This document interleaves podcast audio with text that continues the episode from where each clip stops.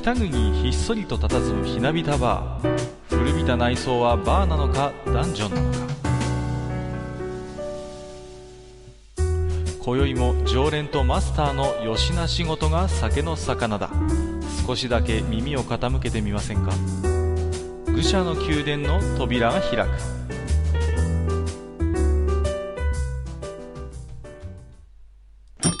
ややマスター今日も来ましたよ。はいはい、いらっしゃいませ。どうもどうも。いやー何ですか。野球もすっかり終わってしまってね。終わっちゃいましたね。う。ーんいや今年の日本シリーズはねいや本当にドラマチックでね。うーん。まあね。そうそうそう、まあ、私は残念ながらね、ひいきのチームではなかったんですけれども、はいはい。それでもね、本当に両チームね、もう本当に、なんていうんですかね、主力を尽くして戦ったというようなね、もう持てる球をどんどん出してね、うん。ううんん、盛り上がりましたけれどもね、マスターなんかそれこそ北海道ですから、はいはいい。ろいろとやきもきもしたんじゃないですか、最初の時は。まあね、あの、北海道なんでね、僕はね。はいはい。まあ、まあ一応、一応というかね、あの、日ハム応援してましたけど、うん。まあ、あの、クライマックスシリーズからずっとですけど、はいはい。なんかこう胃がね、こうぐっと握られたようなね、そうですね。うんな試合をずっと見せられましたね。なかなかこう、ままならないと言いますかね。うん。うーん、いや、本当にね、ただやっぱり途中、西川のね、グランドスラムには本当しびれましたしね、はい。ね、あの、連敗してホームに戻ってきた時はね、あの札幌でね、広島の胴上げ見させられるんじゃないかなんてことも言われましたけど。そんな勢いだったよね。そうそうそうそう、うん。蓋を開けてみればね、そこから怒涛の連勝で、見事ね、広島の地で、えー日ハム胴上げということでね、うそうですね。ん、まあ、広島のファンにしてみればね、やっぱり今年は悲願の日本一っていうことでね、うん。なかなか間も空きましたからね、はい。いろいろと思うところもあったんでしょうけれども、うん。それでも最後はね、温かくね、あのー拍手もありましたしね、はい。うんうん、非常に私個人としてはね、いろいろ爽やかな気持ちにもなったんですけれども、うん。まあ、その一方で何ですか、中継する方は今年もいろいろとね、吸ったもんだがあったようで、なんか第一戦ひどかったよね。いやー、ちょっとね、あれはないなという、ね、あの随分間違いもあったし。そうなんですよね、単純に勉強不足っていうのがやっぱ見えましたからね、うん。うん、だから事前にね、ちゃんと、なんていうんですかね、用意はするんでしょうけれども、はい。まあなんかね、その雑誌によってはですね、こういう書き方もしてまして、昔に比べてね、なかなかこう、地上波で、まずプロ野球の中継が少なくなりましたと。うん、確かにね。うんうんうん。だから例えばね、専門チャンネルとかケーブルテレビはまた別なんでしょうけれども、はい。いわゆるキー局のアナウンサーが、そういうプロ野球の実況の経験っていうのがね、確実にやっぱり少なくなってるみたいなんですよね。ああ、なるほどね。うん、そうするとやっぱりその経験がなかなか積めないっていうこともあるし、うん。あとは個人的にね、そのアナウンサーがあの懇意にしてるその解説者の方とかね、はなかなかそういうコミュニケーションっていう部分でも、あのなかなかそういう機会が少ないから取れないっていうことでね、うんうん。まあ一概にね、なんかアナウンサー個人のちょっと責任にするのもちょっとかわいそうだなというところも思うんですけども、うん。ただそれにしてもちょっとね、あまりにもお粗末でなんだかね、あの入っちゃいけないような音声が入っちゃってね、なんかパワハラまがいのなんかこう言葉が入っちゃったなんていうのもね、えー週刊誌に載ってましたけど、まあちょっとね、どの曲がということではなくて、なんか掃除でちょっとバタバタしていたなという印象はどうしてもありますよね。そうですね。うんで、特に、まあ、僕らの場合はね、はいはい。まあその日本シリーズの前に、うんあの、まあ CS があって、はいはいはい。で CS はまあ、あの、ハムは1位だったので、当然うんホームでやったわけですよ。そうですね。うん。うん。で、そうすると、やっぱり道内にもね、うんうん。あの、ローカル局で、あの、中継があって、はいはい。普通にテレビ見れてたんですようんうんね。うんで、あのーそうなると、まあ、当然ローカル局ですから、ハム B 期というかね、うん。まあね、もちろん。ハムはハム応援番組になって、うんうんで、解説で出てくる人も、例えばガンちゃんとかね、はいはいはい。あの、ファイトの、あの、うんガンちゃん、岩本さんとか、はいはいはい。まあそういう人の放送をこうずっと見てきたわけですよ。うん。うんうん。で、まあ普段の中継なんかもどちらかというと地上波なんかでやってるのはそうやってガンちゃんが来たりとか、あの、一人が来たりとか、うんうん、そういうこうハムにゆかりのある選手が出て、まあ頑張れ頑張れっていう中継をやるんだけど、いざ日日本シリーズになったら、当然全国ネットなんで、はいはいはい。で、放送的には中立になるはずなんですよ。うんうんうん。本来だけど。そうなんだけど、実際、その、まあ全部の局がそうだったわけじゃないんだけれども、うん実際中継始まってみたら、解説陣がみんなセリーグの出身者だったり、うん、そうね。うん。うんあと、その、えー現役で、あの、ゲストに呼ばれたのが、あの、うん巨人の阿部だったり、そうそうそうそう。やっぱりセリーグなんですよね。そうなんですよね。でえ、じゃあパリーグの、その、えー OB さんは出ないのっていうう。ん。あの、出てる曲もあったんですけど、はいはいはいはい。出てるのがね、やれ衣笠さんが出てたりとか、まあ、いわゆる本当に、まあ、おなじみのね、ううんん、まあ、定番どころと言っちゃあれですけれども、うん。だど全体のやっぱバランス見たときにね、うん。まだまだね、あのー全国中継レベルだとね、セ・リーグ変調っていうのはね、まだ正直感じますよね。そうですね。うんだいぶ良くなったとはいえね、うんうんまあ、特に今年は広島はね、いろいろとドラマもありましたからね、うんうん黒田の引退とかね、やっぱりいろいろと、まあ、もちろん引退する選手はね両チームにいるんだけれども、それでもどうしてもこうテレビ局の演出としてね、うん。うん、やっぱりどどどこか広島にまだ肩入れしてるんじゃないかって、ちょっとね、うん。正直邪推もしてしまうんですけれどもね。そうですね。うんうんうんうんえっ、と今日のね本編ではね、えっ、とはい全然関係ない話をまたするんですけども、はい、はい前。回予告してましたようにね、はいえー BCS についてね、BCS について。そうなんですよ、おはい話しいただけるということでね、うん、うん。えー大変楽しみにしておりますので、はいこ。ちらの方も一つよろしくお願いいたします。はい、わかりました。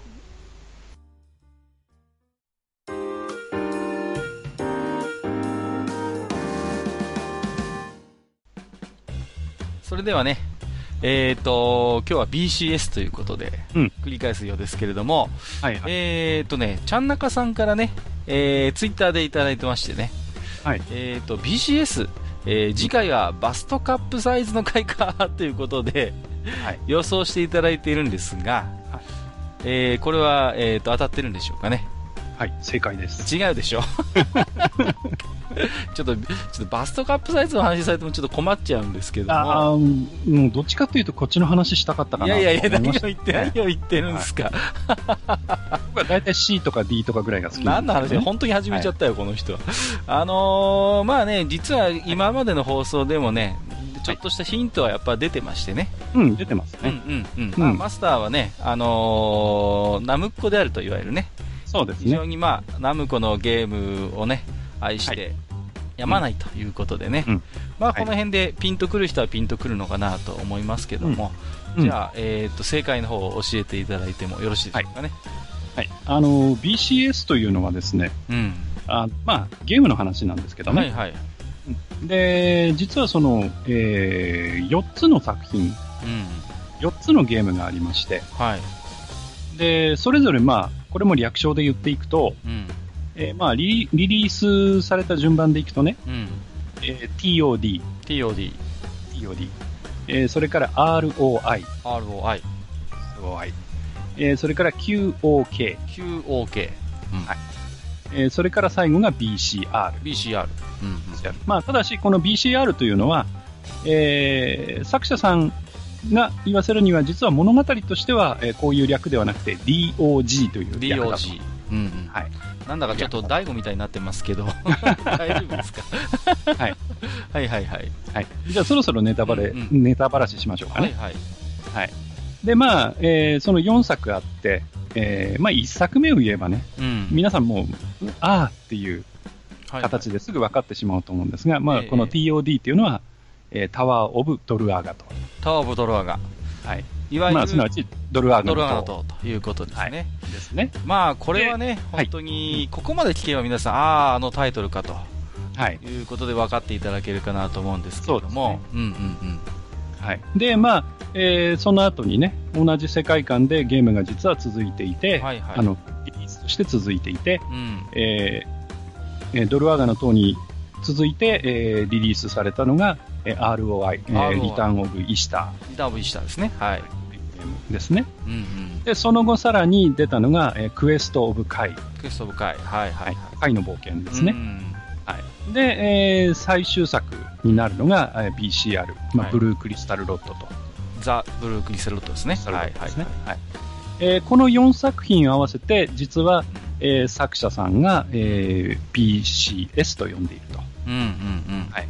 で、この BCS とは何ぞやっていうことなんですが、はい。えーこれは、えー本人曰く、えーバビロニアンキャッスルサーガだと。うん。ですから、このドルアーガの塔とか、あるいは貝の冒険といったような、うん単品の作品では結構ね、うんおなじみの方も多いのかなと思うんですけれども、そうですね。実はこれらの作品が、あのーこのバビロニアン・キャッスル・サーガという一連の、まあ、一つその大きな物語に、のパートとして実は存在するんだっていうことを、はい。あんまりね、意識してる人は多くないかもしれないですね。うん。まあ、あの、実際にこの、えー BCS、バビロニアンキャッスルサーガっていう、うん。えー言葉が出てきたのは、実は随分後になってからで、はいはいはい。で、あのー実はこのバビロニアンキャッスルサーガっていう言葉を、まあ、えー作者はね、もう当然あの、ゲームデザイナーの遠藤正信さはいはいんなんですが、うん。えー遠藤さんがこの言葉を出してきたのは、実は、えー2001年の、えー3月に、うんうんえーあの方、あの、2チャンネルでキャップも もらってるぐらいの、あの、2チャンネルにもうずっぽしの人なんで、そうみたいですね。えで、あの、2チャンネルにね、この人のスレを立てまして、えはいはいはい。で、そこで、この先ほど言った、えードルアーグの塔からブルークリスタルロットまでの4作品のことを、まあ、バビロニアンキャッスルサーガだよ、うんということで定義をしたと。初めから実はそういう定義があったわけではなくて、はい実はこの時点で実はあの4作品がこのうんバビロニアン・キャッスル・サーガという一つのこういう大きな物語のくくでくくられるんだよってことをここで初めて遠藤さんが言及したわけなんですね。そうですね。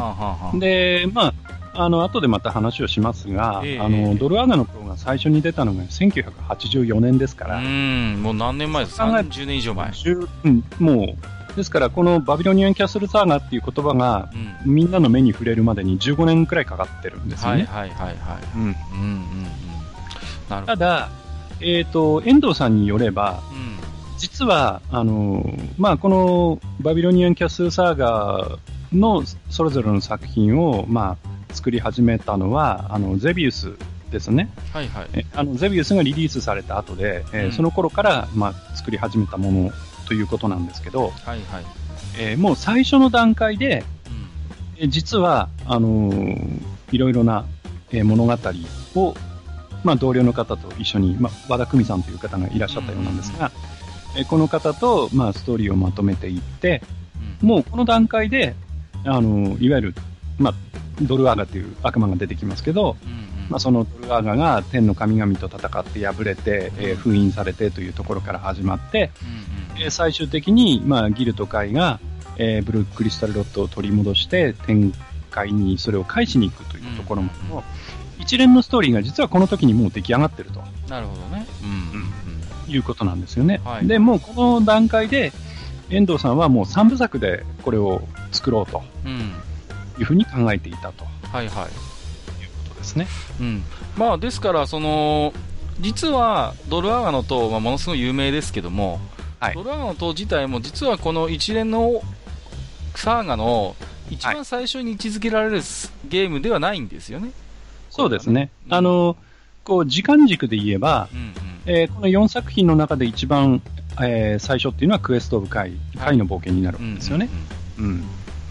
その後が、その、ドルアーガの塔になるんです。これは多分そ、ね、ファミコンで遊んだ方も結構多いでしょうから、うんご存知の方もいると思いますけども、ちゃんとエンディングでね、あのードラゴンと続きますよっていうことで、うん。そこはきちんと、あのーエンディングでその辺がはっきり説明されてるんですよね。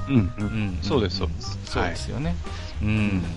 あのーなんていうんですかね、非常にドルアガの塔はね、私も、まあ、最初に遊んだのはアーケードですけれども、うんいやー、ものすごいね、なんていうのかな、最初の印象はめちゃくちゃむずいゲームっていうね。うん。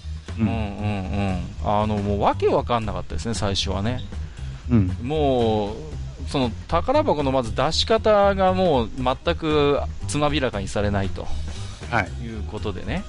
はで、まあね、なんていうのかな、遠藤さんっていう人は、ものすごいこのゲームの中にそういう謎を織り込むのが巧みな方でね、うん。うんうんうん、まあ、ゼビウスみたいなシューティングゲームにそういうのをまず持ち込んだってこともすごい新しかったですし、そうですね。うん、で、また全く別のこういうアクション RPG みたいなゲームで、またそういう謎をね、盛り込んできたっていうのはものすごい新鮮で、ただ、決して最初の評価はね、高くなかったと僕は記憶してますよ。そうですね。うん。うんまあ、あの、またこれもね、後で話をしようと思いますけど、うんまあ、ドルアガノ島自体が、うん。うんあのー最初からその、えー、なんていうかな、その、まあ、こんな言い方おかしいんですけど、あの、ヒットすることをうんうんうん。念頭に置いて開発されたものでないので、ほう。う、そうなんですか、そのうん。辺は。だから、ある意味その実験作的なことができた。うんうなるほどね。のが、まあ、バックにあるんですけどね。いじゃあうんまああの詳しいね、その辺の話はまた少し後のお楽しみということで、はいはい。もう少しじゃあこのバビロニアンキャッスルサーガについてね、うん詳しくお伺いしていきたいんですけれども、はい。うんうん、そうですね。まあ、あの、えードルアガの塔だけ見てると、はいはい。まあ、塔の中に、まあ、騎士が入ってって、まあ、恋人をね、救い出すという、そう。まあ、ありきたりなストーリーなんです見よくが、ある話じゃないですか、それこそ、はい。よくある中世騎士物語の、まあ、あのいわゆるテンプレート的なね、物語に一見見えるんですよね。そうですね。うんうんうん。えーなんですけど、実はその、えーバビロニアンキャッスルサーガ、まあ、バビロニアンっていううんうん。言葉がね、もう出ちゃってますけど、はいはいはい。もうどちらかというと、えーそちら方面のね、うんうんうん。えーシュメールとか、はいはいはい。はい、あのーまあ、チグリス・ユーフラテスとか、うんうん。あっち方面が舞台なんですよね。うん、これがねで、うん、結構びっくりされる方もいるんじゃないですか？そうですね。いわゆる中世ヨーロッパの中世ファンタジーとはちょっと一線を画すんですよね。そうですね。うんうんうん、で、まあ、あのーこれは、えーっと、貝の冒険かな。はい。えーっと、貝の冒険のオープニングデモかなんかで、えー明かされるんですけれども、うえー実際に舞台となっている国が、えーバビリムというん、国だと。はいはいはい。あまり大きくない国なんですけどね。うんうんうん、で、まあ、その、えーバビリムという国が、あユーフレイト川という川があって、えーこのほとりに位置をしていると。うん、もう、まあ、ですから、このユーフレイトっていうのも完全にユーフラテスフラテスですよね。から来てると思うんですけどね。うん、バビリムにしてもやっぱりバビロニアを連想させますよね。そうですねう。ん、うんはい。なるほど。、で、まあ、この、えーまあ、バビリムという国があって、うん、で、えーまあ、当然、ドルアーネの塔のね、主人公はギル、まあ、ギルガメスなんですけど、えーギルガメスという名前がついているということもあって、うん、うん、えーその題材はね、やっぱりその、どちらかというとメソポタミアとか、はいはいはい。えーそういう、えーシュメールとか、そっちの方のね、まあ、神話であるとか、うん、うん、うん。あとはまあギルガメス女子誌っていうのがありますから、はいはいはいはい。うんうんだから、おそらくその辺から取っているんだろうとうん、うん、うん。いうことが、まあ、簡単に推測できると。まあ、結構でもドルアーガの塔をやってる方でも、うんギルの本本来の名前といいますか、うんあのーがギルガメスであるってこと結構ご存じない方もいるんですよね。うんもうそうですね、ギルとしか言わないギルからね。としかね、そうそうそう、言わないので、だから結構ね、そこで結構それだけでも結構印象変わってくるのかなっていう気もするんですけどもね。そうですね。だから、こう、どっちかっていうと、ちょっとこう、砂漠っぽい、はいはいはい。そういうところが舞台っていう。そうですね。のがねうんはいで、当然敵が、まあ、出てくるんですけど、まはいあ、これもね、後でまたドルアガノとの、えー個別の話をするときにストーリーの話をしますが、はい。あのバビリムが、まあ、要は攻め込まれるんですよね。うんうんうんうん隣の国にね。はいで、その、攻め込んでくる隣の国が、まあ、スーマール帝国という名前がついてくる。で、もう、スーマールという名前なんで、これはまあ、シュメールだろうと、ですね。はいはい。うんいうことが言えるのかなと思うわけですよね。うん。ううんん。あのー、なんていうんですかね、その、まあ、シュメールとか、いわゆる、まあ、ギルガメッシュもそうですけども、なんていうのかな、その、さっきもちょっと言いましたけども、あのーこの頃のね、その、なんていうのかな、そういうファンタジー RPG の世界観って、はい。まだまだね、まあ、今、もう本当になんていうか、中世ヨーロッパのああいう、まあ、言ってしまえば、ドラクエ的世界観っていうものがね、今はだいぶスタンダードにはなってるんだけれども、はい。この頃はね、まだまだこういうメソトメソポタミアとか、オリエンタルなところが、いわゆるそのファンタジーっていう部分で結構大きな割合占めてるなってことを、なんとなく思うんですよ。うん。例えば、この前ちょっとウィザードリーの話をしましたけれども、はいはい。アップル2版のウィザードリーのオープニングって、あのーターバンみたいなの巻いたね、こう、魔術師がですね、はい壺のようなものから、こう、煙の魔人みたいなものをね、出すみたいな、そういう絵柄なんですよね、アップルいわゆるジンですよね。そうです、ジンなんですよ。うんですから、あのーまあ、当然、これね、84年ということで、ドラクエが出てくる2年も前の話ですけども、はいはい。この頃のそういう異世界ファンタジーって、どちらかというと、そういうオリエンタルな部分の匂いが、今の我々の想像以上に結構強かったんじゃないかなっていうことを一つ思うんですよ。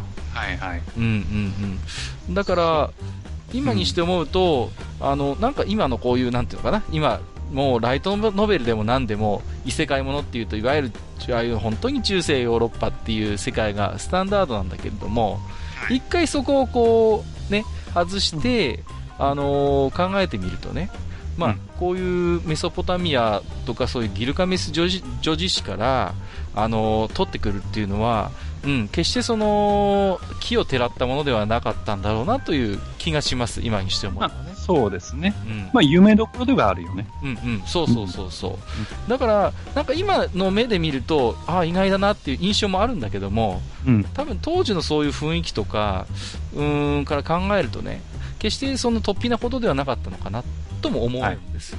ううん。うんうんうんん。そうですね。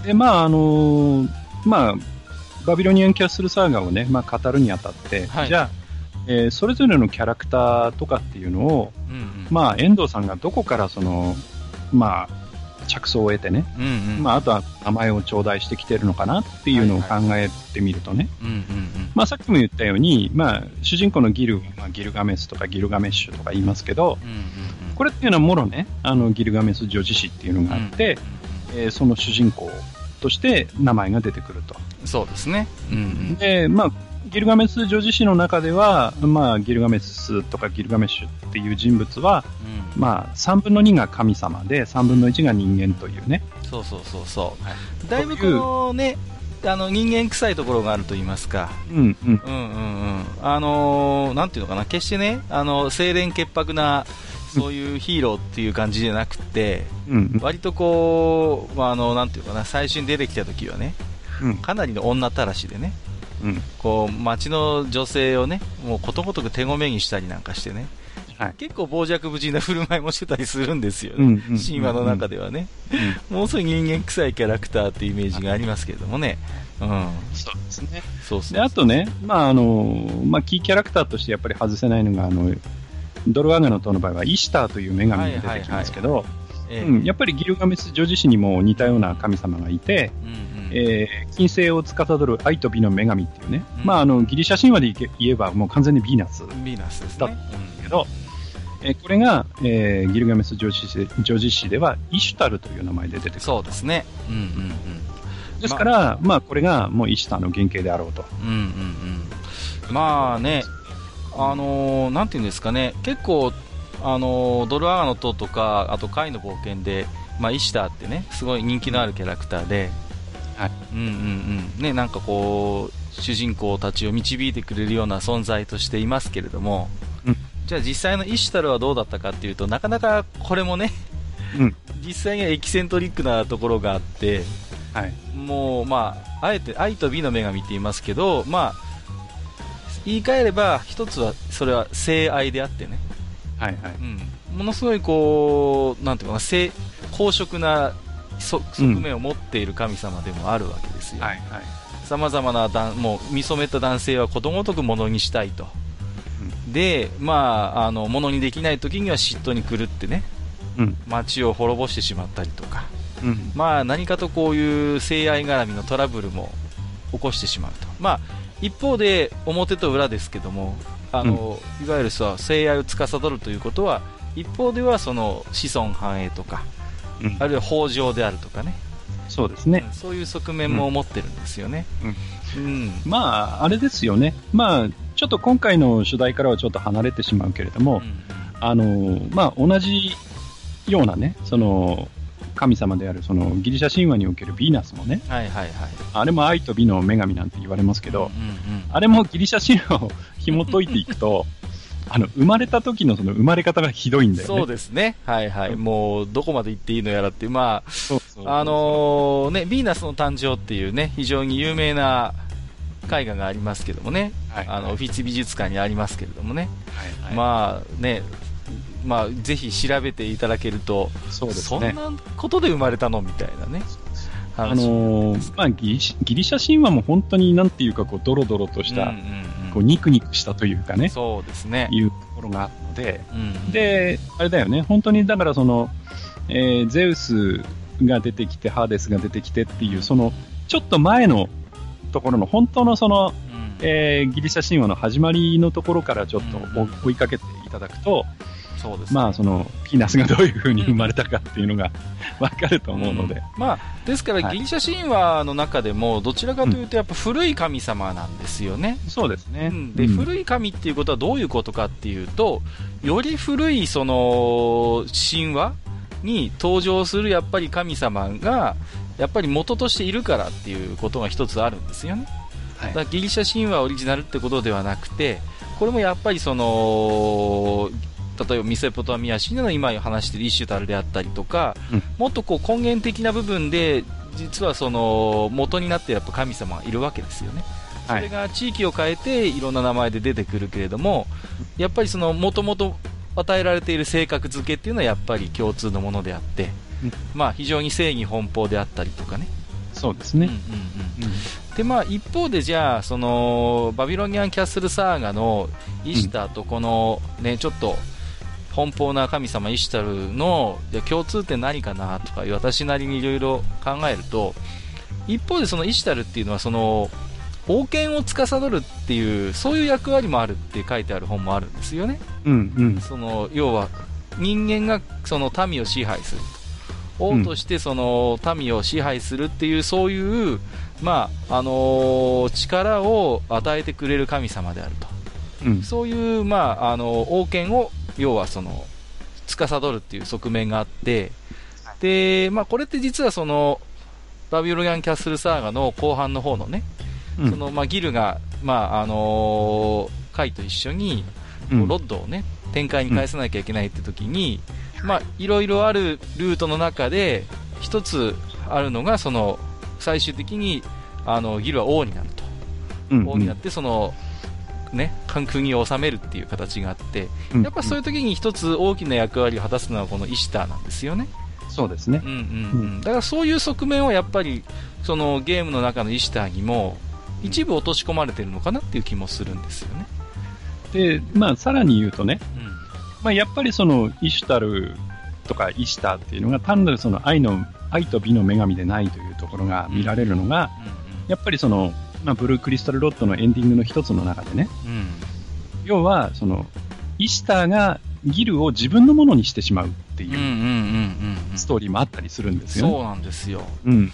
うん。だからそこがすごい面白いところというか、そうそうそうそう。ものすごいいろんな顔を持ってる神様なんですよね。そうですね。うんうんうんはい。その、一方では、みルートによっては、ものすごい人間を、そのように、あの、なんていうのかな、こう見守って、こう、あるべきか形にね、持っていこうとする側面もあれば、一方ではものすごい独占欲が強くて、まあ、まさにそうそうそうイシュタルですよね、これはね。うん。うんうん、自分がもう気に入った男をそばに置いておきたい。自分のものにしたいっていうことで、なりふみ構わない。そういう力を行使するっていう怖い側面もやっぱあって、うん。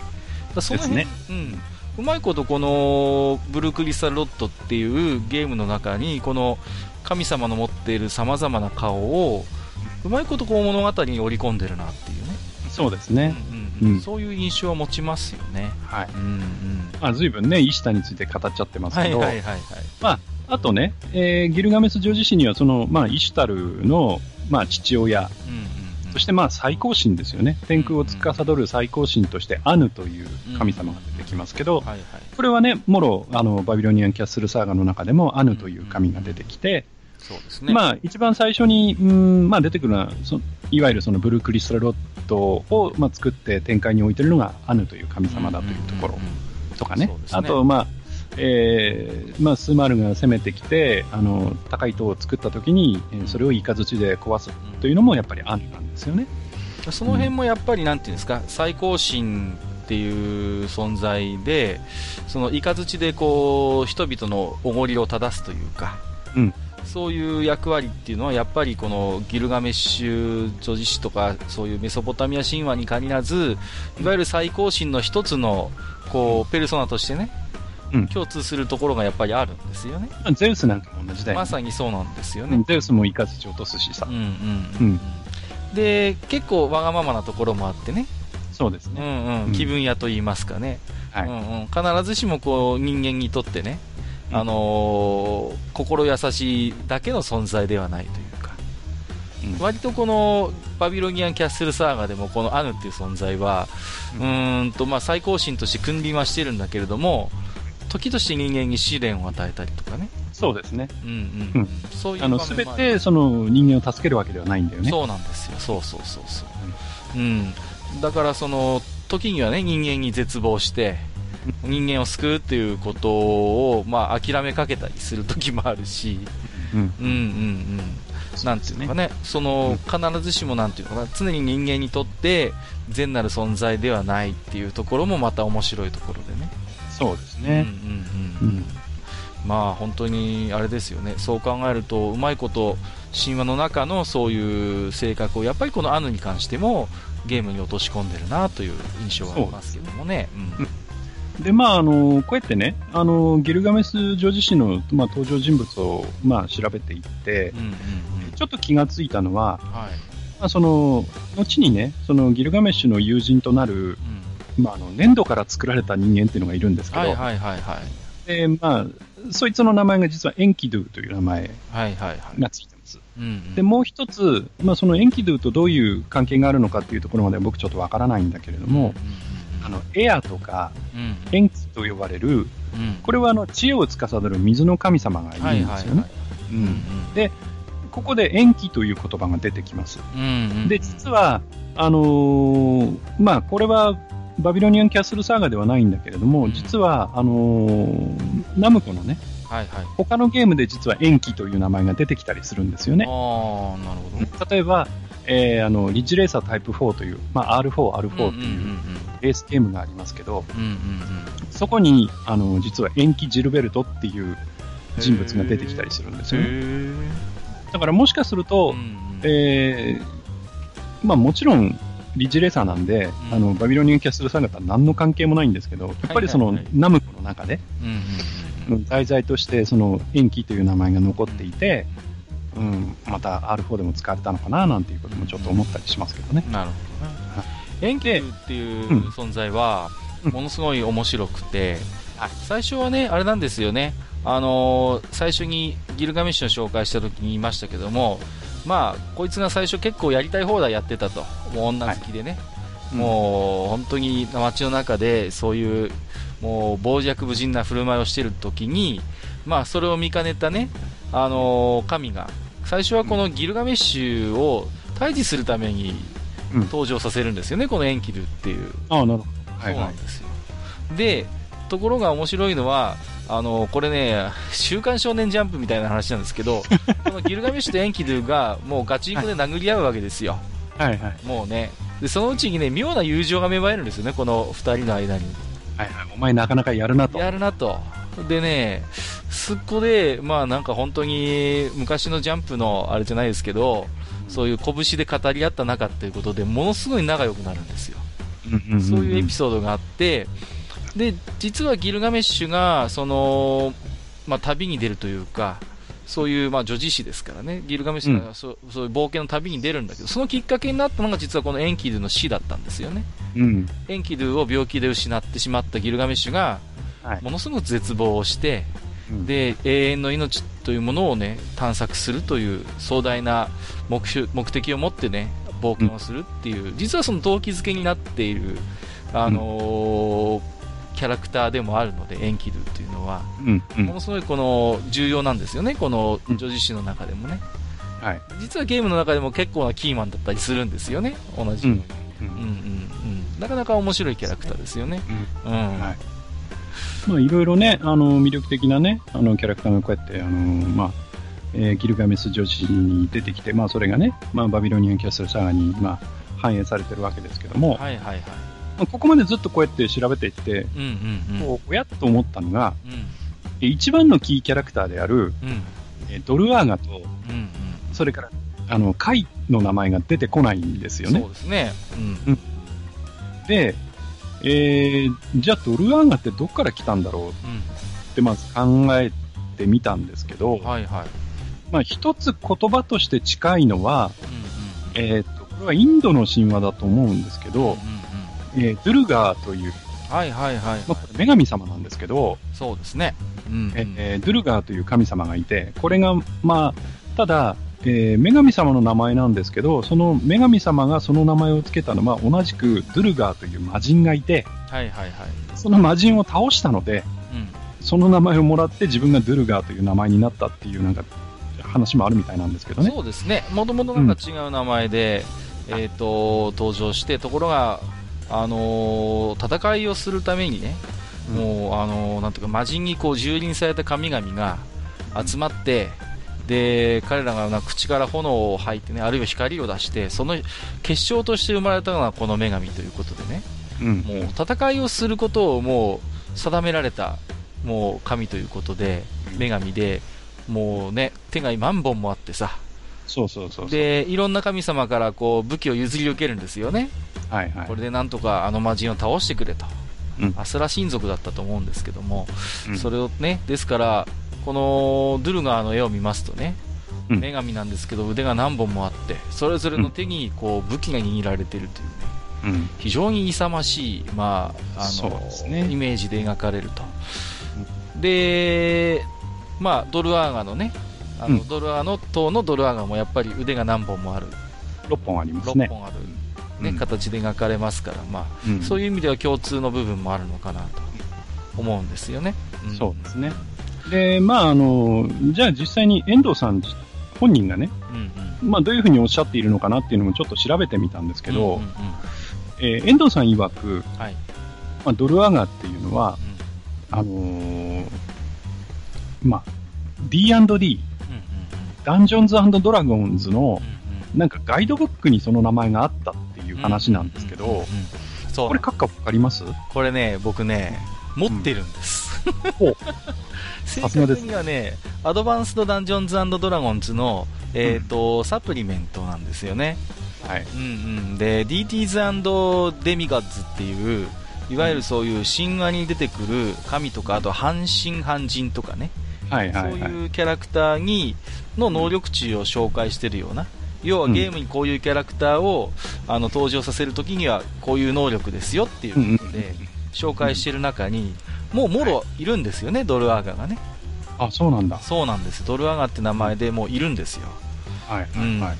でね、その、まあそのガイドブックによると、やっぱりこのバビロニア神話の中に登場するということで、うん。実はこのサプリメントの中には、あの、イシュタルもいますしね。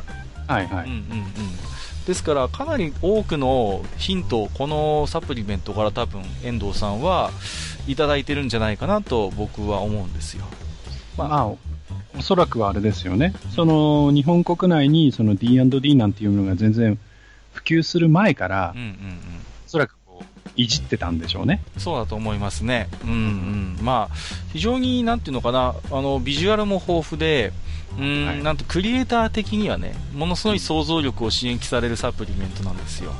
うんうんうん、ですから、この後の、なんていうかな、いろんなこのドルアーガーに限らず、さまざまなゲームにおそらくかなり影響を与えていたんじゃないのかなと思いますけども、まあ、正直言うと、私の持ち物ではなくて、兄貴の持ち物です。ですけども、すごいですね。なんで持ってるんですよ、もう。まあ、かなりの、うちの兄貴も TRPG のマニアなんでね。うんうんでね、やっぱり、あのー思うんですけども、じゃあ、ところがその、あのーサプリメントに載っているドルアーガっていうのは、なんていうのかな、人間の顔をしてるんですよね。うん。美少年だって書いてあるんですよ。うんうんうん。はいはいで、ただ、やっぱりその、変身する力もあるっていうことも書いてあるんで、うん。まあ、そこは、なんていうのかな、うまいこと本案と言いますか、はいうんまあ、実際にはゲームの中では怪物の顔になってますけども、うん。うんうんうん、あのそのこのサプリメントを見ると人間の顔がくっついてるんですよね。なるほど。うん、でね、一つ、うん。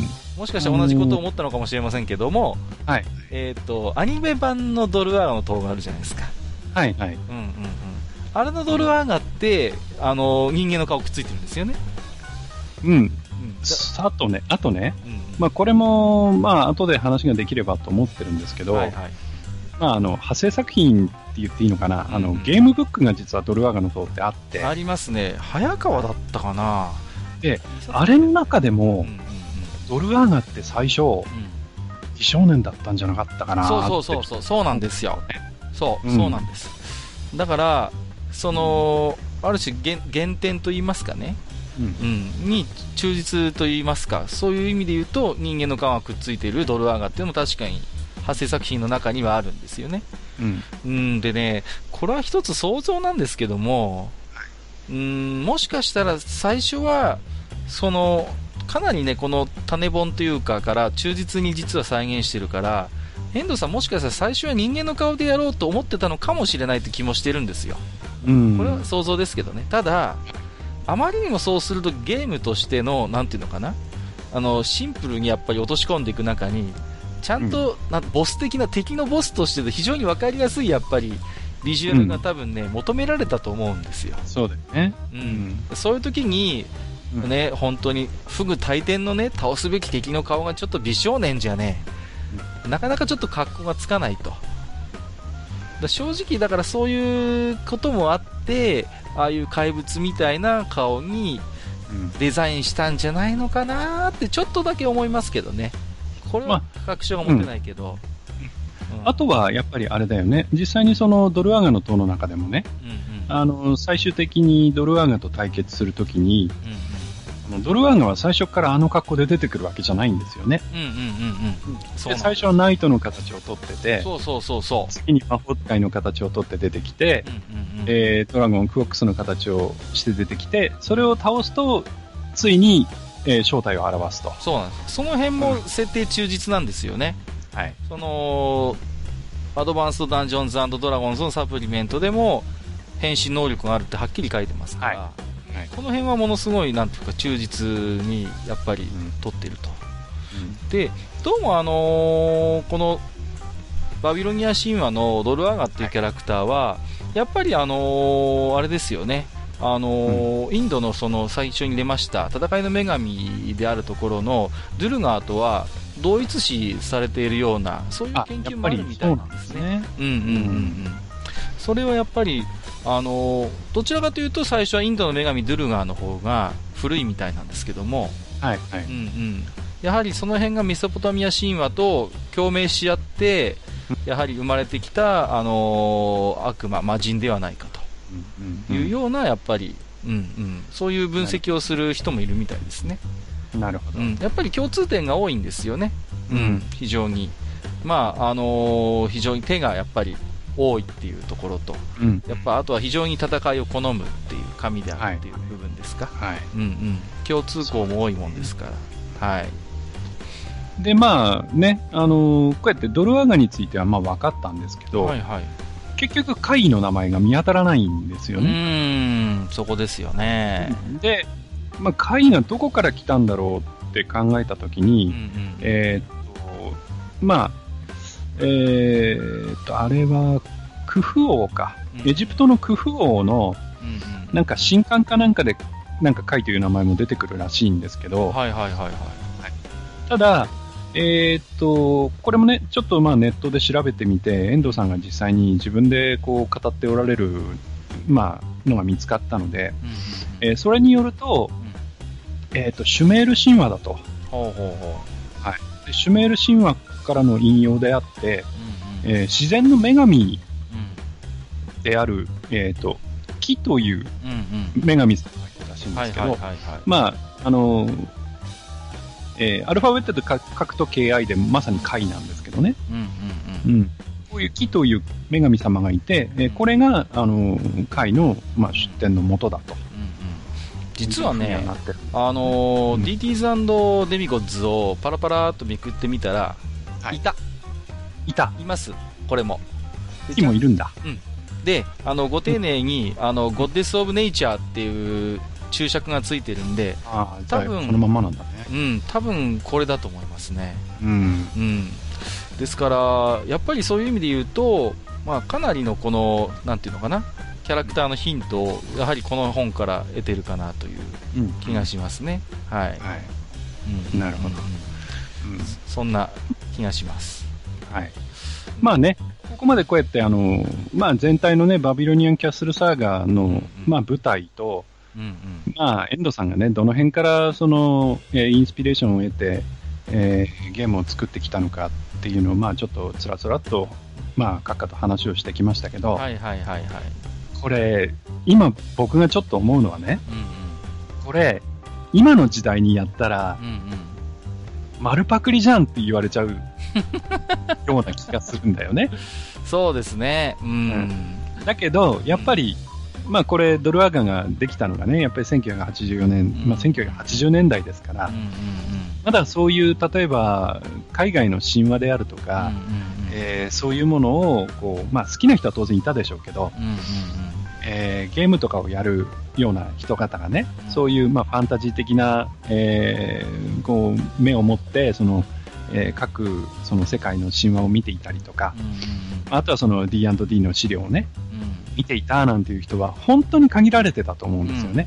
だって結局さっき言ったこの本だって見本訳ですから、うんうんうん。本当のなんていうのかな、あのー TRPG が本当に好きで、あのーね、それこそ個人で輸入したりとか、あるいはもう、あのーそういうゲームショップで、あのー買ってくるような人じゃないと多分日本では手に入らなかった本なんですよ。うんうんうんうんうん。ですからね、まあ、ある種結構こうやって今にして減点というか、に当たってみると、本当に丸々使ってるなっていう印象もあるんですけども、はい。まあね、そこまで多分当時の認識としては、一般のゲームという世界の中ではなかったんじゃないかなそうですね。と。思いますよね。まあ、それが許された時代でもあったということが、時代的にもね、そうなんです。よ。大体このアドバンストダンジョンズドラゴンズ本そのものにしたってね、うん。いろんなところの神話の神様をこうやってね。勝手にというか、まあ、わざわざだってパラメータつけてるわけですから、うんうん。ね、今調べてみると、回だってアーマークラスマイナス2とかね、そういうあのついてるんですから。うんはいそうそうそう。ねドルアーガだってアーマークラスマイナス1ですよ。回よりやばいんですよ。うん まあね、ですから、まあ本当にそういう意味で言えばおおらかな時代でもあったかなと。うんうんうんうん。そうですね。うん、思いますけれどもね、はいうんまあ、でも、そういう中からでもこういう魅力魅力的なまあ神というか、そういうものを引っ張ってこれるっていうのは、やっぱり、あのそれは遠藤さんのやっぱり一つセンスのそうですねすごい。ところだと思いますよね。まあ、鼻が利くというか、うん、そのそうそうそうそう、ね、選択の目があるというか。うん、そうですよね、やっぱそういうとこですよねりそれは思いますよ。ううんんそれではね、なんとなくこう全体のねバビロニアン・キャッスル・サーガの登場人物と、まあ、その引用元といいますか、少し神話の話を前半ではしていきましたけれども、まあ、いよいよね、じゃあそんなサーガの中の、えー記念すべき、えー第1作目のゲームということでね、ドルアーガの塔の話をね、少しマスターとしていきたいなと思ってるんですけれども、はい。はい、うん。これはまあさっきも出ましたけども1984年のアーケードでゲームが、まあ、あの初出であるということなんですねですよね。。はい。はい。うんうんうんまあ、あの、ドルアガの塔、もしくはね、ザ・タワー・オブ・ドルアガというね、ナムコのゲームですけれども、うんうんまあ、これ、あの、ストーリー的に言うとね、うんまあ、あの、まあ、さっきのね、えーまあ、バビリムという国があって、はいまあ、実はその、えードルアガの塔の中ではそこまで語られないんだけれども、うんうんうんまあ、その辺はね、あのー後に出てきた設定なんかもちょっと織り込んでストーリーを簡単に説明させていただくと、はい。まあ、バビリムという国があって、うんうんうん。えーその国は、まあ、アヌが掲げたその天空に置いてあるブルークリスタルロッドという、まあ、宝物があって、うんうん。えーそのブルークリスタルロッドの輝きで、えーバビリムというのは守られていたと。はいはい。でところが、えーそこに、えー隣国のスーマールという国が攻めてくると。で、どうもですね、あの、バビリムという国は、なんかその平和な国で、うんうん。うん。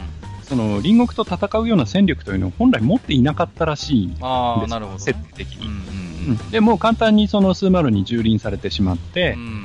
えー簡単に征服されてしまうと。はいはいはい。で、スーマールは何を狙っていたかっていうと、そのブルークリスタルロッドを実は狙っていてうん、うんうん。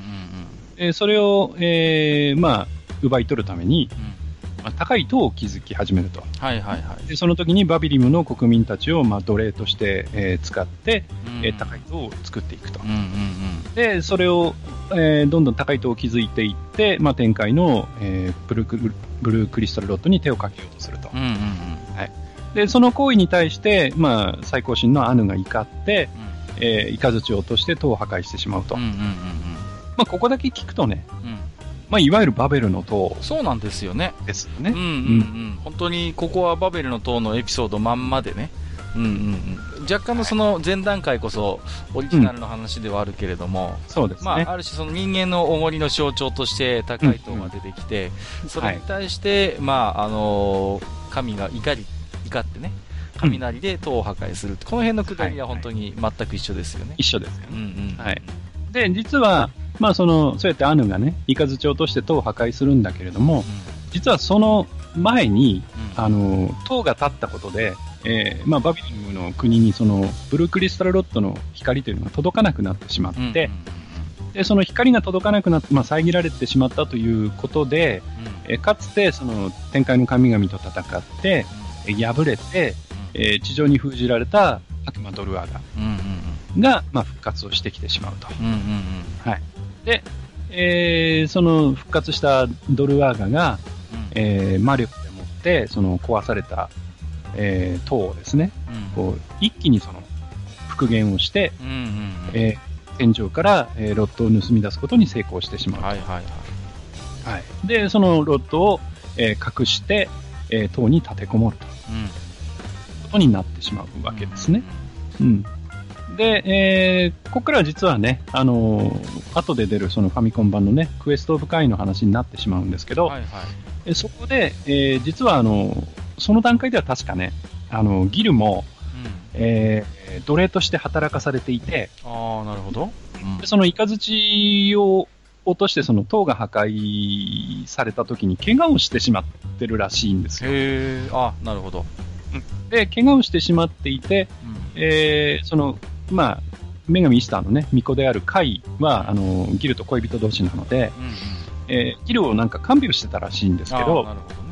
ううんんでそこに、えーイスターが現れて、うんえーカイに対してね、うんあなたはその、えーロッドを、その、もう一度、その取り返すために塔に行きなさいとうん。いうことを、まあ、イスターに、まあ、命令されるというか告げられると。なるほど。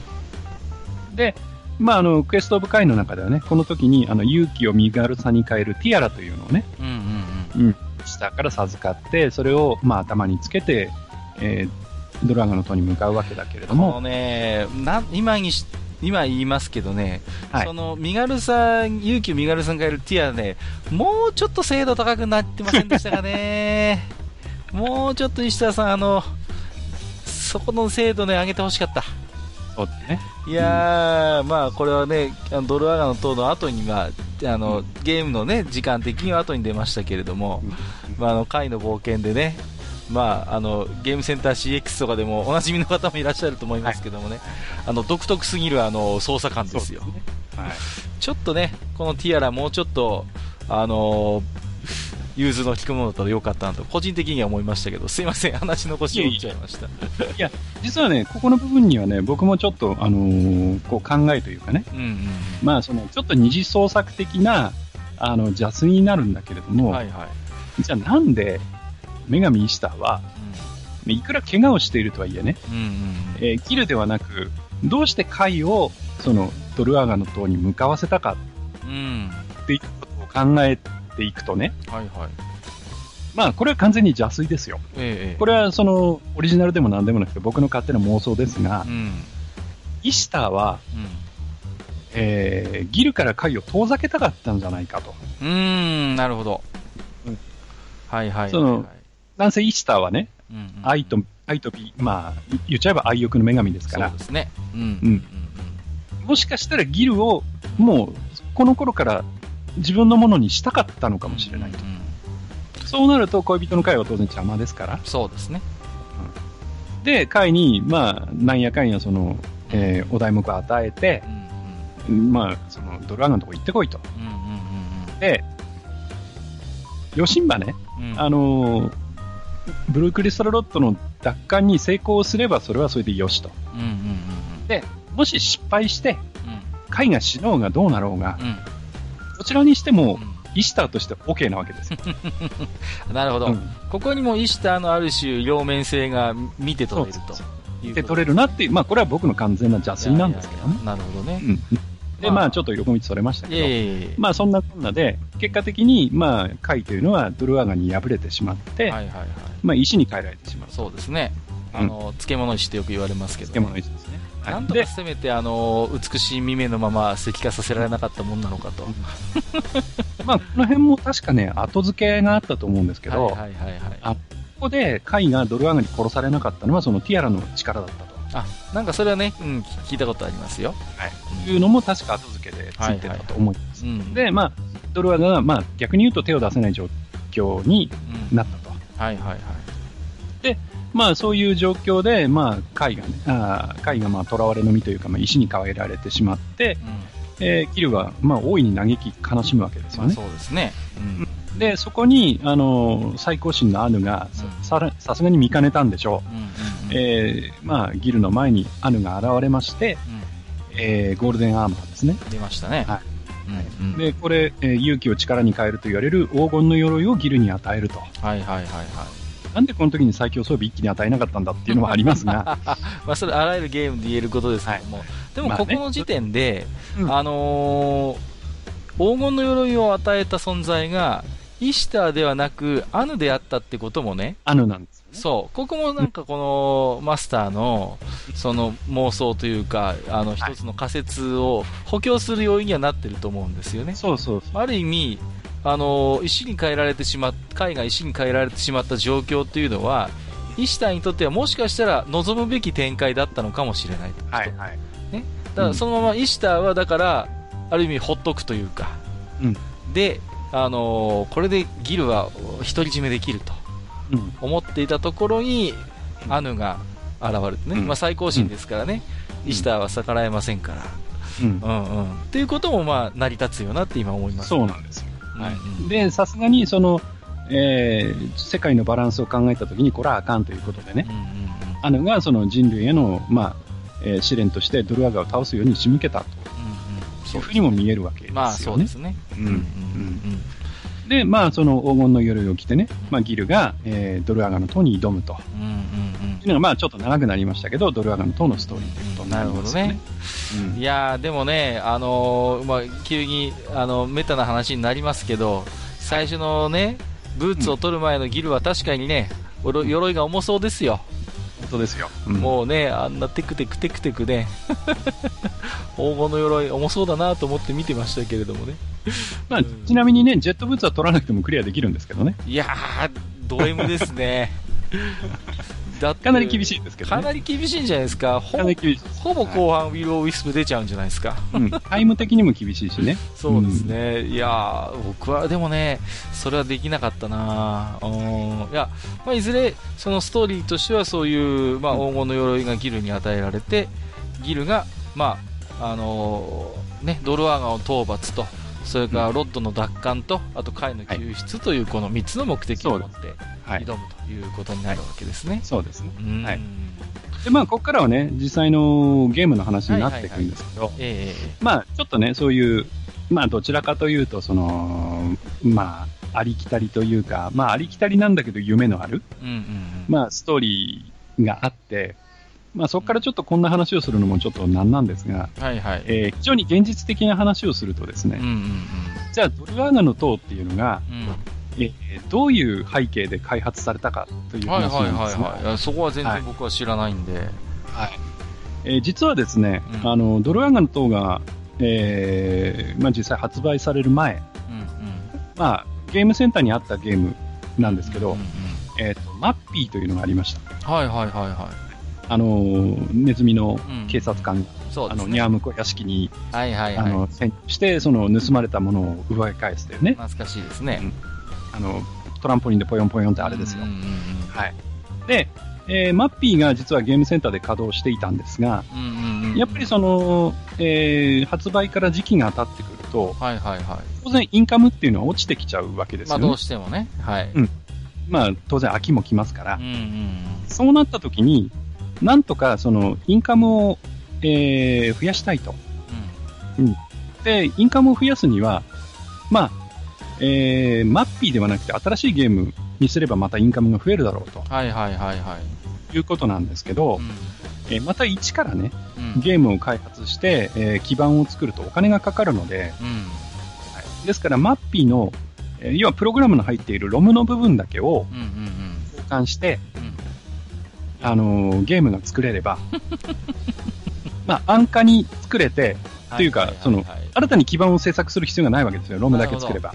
もう、うんロムの部分以外はもうマッピーのものをそのまんまマッピーのものをそのまま使えばいいと。使えばいいと。そなるほど。う。、で、えーそういうゲームが何かできないかということになったときに、うんうん。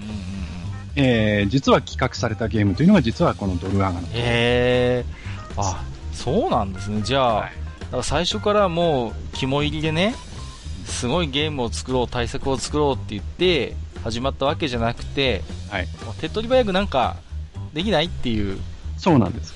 すごいな。で、あのーよくよく考えてみてもらったらわかるんですけどうん、うん。マッピーとドルアーガの塔って操作が一緒なんですよ。レバー1本のボタン1個なんですよね。なるほどね。ああ、今そこまで一緒なんですよ。あ、そうだ。うんうんうん。そうですね。はい確かに。だってあの、マッピーで、あの、ドア開くときですか？ビームドアとか開くときに押すボタンが1個ついててしょ、あとレバーだけだもんね。レバーだけです。ドルアーガーも確かに剣の出し入れだけだもんね、ボタン。そうなんです。はいなるほど。はい。インターフェースは全く一緒なんだ。はいで、しかも、どっちも縦画面なんですよ。ああ、そうですね。確かに確かに。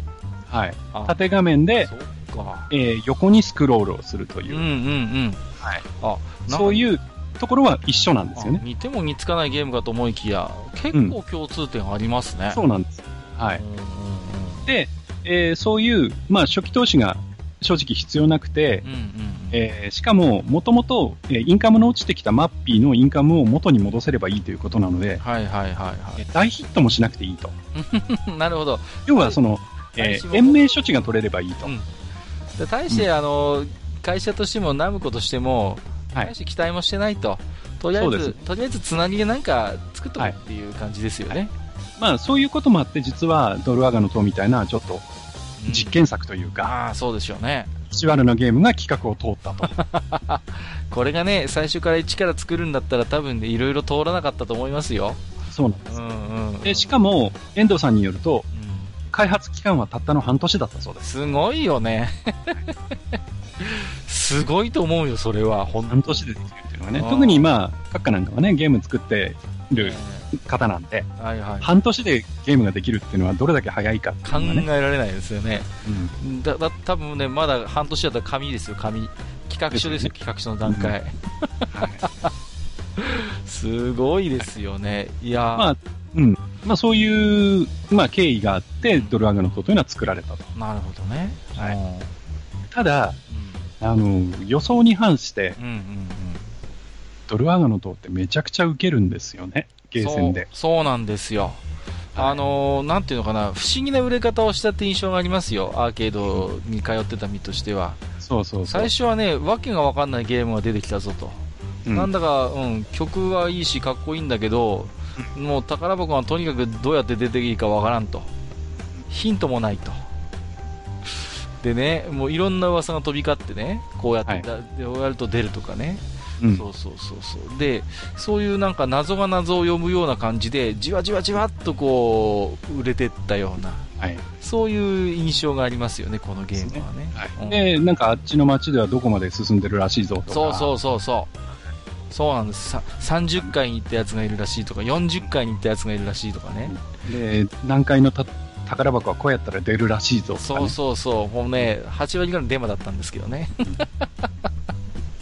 そうですよ。そういうね、まあとにかく口コミと、あとその、ゲームノートっていうか、ゲームブックというか、そのアーケードに置いてある、そういう文化を、まあ、生み出した一つのゲームかなと思いますけどもねで。で、まあ、ナムコのね、最初の、まあ、えー目論見では、マッピーのロム交換さえすればいいといううん。ことだったんですけど、ものすごい目標値は低かったと。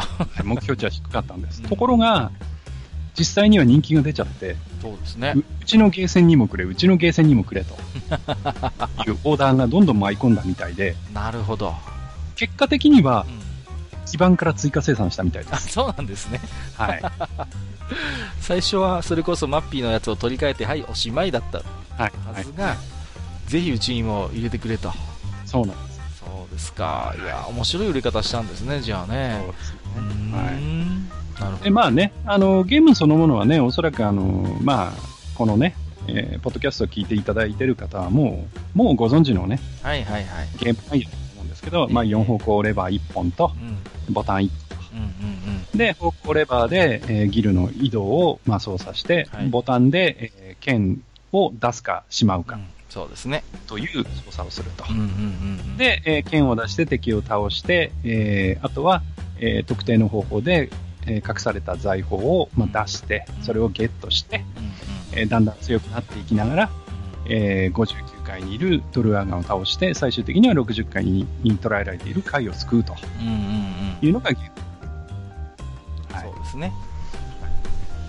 で、うんえーっと、まあ、と当時ね、やっぱり、まあ、どちらかというと、バビロニアンキャッスルサーガのゲームってう、んうん。どその時代の新機軸をどこかしら盛り込んでるんですけど、いや、あのね、不思議、不思議というか面白いのは、4つが4つともね、全然違うゲームっていうところが面白いなと思うんですよ。そうですね。うんうんこれすごいですよね。うん。で、やっぱりね、うんその、ドルアガの、まあ、功罪って言っちゃった方がいいのかな。うんその、一つ、えー、まあ、こう、エポックメイキングだったところっていうのは、やっぱりその、隠しキャラっていうのを、その、ゼビウスの場合は、まあ、得点がプラスになるとか、残機が一気増えるとか。そのレベルでしたけど、うん。ドルアガはなんせその宝箱を出さなきゃいけないと。そうですね。うんうんだから、その、そういう隠してあるものを積極的に探さないといけないというゲームであるというのが、まず新しいものだった。うん。もう攻略のために必須でしたからね、要は。そうそうそもの、ねど。ちらかというとね、その、このキャラクターどう倒すっていうことじゃなくて、うんうんうん。何を、何回の宝箱をどうやって出すんだっていうのがメインだよね。そうですね。うんうん。だからそのゼビウスの場合は、まだ言ってもおまけ要素ですよ。はいやっぱり。あのーうんフラッグにしても。うう。ん。あくまでそういうゲームのおまけ的な要素だったんですけども、その、の、あの、隠しキャラというか隠しアイテムというものが、ドルアガにおいてはもう攻略のもう、あの、必須であると。それがないと60回攻略ままなりませんっていうところまで引き上げちゃったんですよね。うんうん。でやっぱりこういうゲームが出てきたことで、うん。えーその後やっぱりその隠しキャラっていうのが、うんそうそうそう。なんかその、ゲームにとってはね、その、もうなくてはならないものみたいな、うんうんうんそういう時代にだんだんなっていくと。結構これ地味なんですけど、今に思え、今にして思えば、はい。地味に思えるんですけど、ものすごい、あの、大転換でね、そうですね。うん、あくまでおまけだったものを、もうゲームのほ、あの、ほ本質というかね、うんうんうん、目的のところに持ってきたっていうのはね、そうですね。うん、すごいんですよね。これね、だから、最初ユーザーも戸惑ったんですよね。うん。うん、だって不親切だっていうやついっぱいいましたからね、うんなんだこのゲーム、全然なんか宝箱の出し方書いてねえじゃんっていうね、うん。うんうんうん、こんなんでインカム入れ入れられるかよみたいな、うんそういうリアクションも結構あったんですよね。はい。うん。ところがそれがじわじわ口コミとか、うんそういうことでなんか分かってきて、うん。ね。で、そういうなんか、なんていうのかな、ゲームの中の謎解きがものすごいリアルのアーケードゲームライフにリンクしてたっていうね。うんう。うんんうん。そのなんか醍醐味っていうのは、このゲームで始ま、初めて味わった人多いんじゃないですかね。で、やっぱりあとは、うん。その、まあ、回が進んで、うんえーアイテムを取っていくと、うん。まあ、ギルが強くなっていくわけですよ。はいはいはい、そうです見た目も変わっていくけど。そうですね。うん。で、今まで倒すのに難儀してたナイトがあっさり倒せるようになったりとか。はいはい、そうそうそうそう。で、その一方でう、ん。あの、バランスっていうのを事前に手に入れてないと、うんうん。例えば剣が抜けなくなったりとか。そうそうそう。あのーイービルの装備になっちゃうんですよね。そうそうそうそう、うんだからそういうトラップもあるんですよね。そうなんですよ。で、あとは、その、まあ、有名なザップ。ですね。あの、やってはいけない行動を取ると、えー身ぐるみ離されて下の階に落とされるっていうね。落とされるっていうね、ありましたね。だからその、えー RPG 要素というか謎解き要素というかうん、うんうんうん。その辺も今までのゲームではちょっとないものだったそうですね。っていうのは言えますよね。ザップはさ、なんていうの、はいほら、下の階に落とされるわけですから、まあそこからまたゲームを始めることができるわけじゃないですか。はいはい。だから上手いやつなんかはさ、たまにわざとザップして、ぐるぐるぐる回ったりなんか、スコアを稼ぐっていうね。はい。だからね、うちのお店ではそのうちザップ禁止っていう。まあね。うん、だからザップしたら、はい、終わりみたいなね、そういうローカルルールができたりしましたけどね。うん。まあでも新しい要素でしたいよね。やいやいや、新鮮でしたよ。あの絶望感といったら。で、あとはやっぱうり、んうん。まあ、そういう RPG の要素は確かに入ってるんだけど、うんうんドルアガノとってやっぱりアクションゲームでね。うん。うん、そうですね。で、その、特に、えーアクションをやる、アクションゲームとして遊ぶ上で重要なのが、うその、剣を構えるん。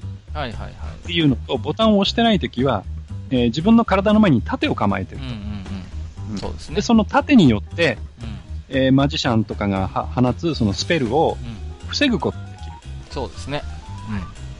で、ただし、盾を構えた状況では、例えばナイトに、敵のナイトに突っ込まれた時に即死すると。うん。うんうんうんうんうん。だから、ボタンを押して、剣を出して、えー敵と戦うと。あれね、すごいリアルだなと思ったのは、剣を出していても、そのはい盾が横を向いているわけじゃないですか。そうそうそうそう。その横からを防げるんですよね。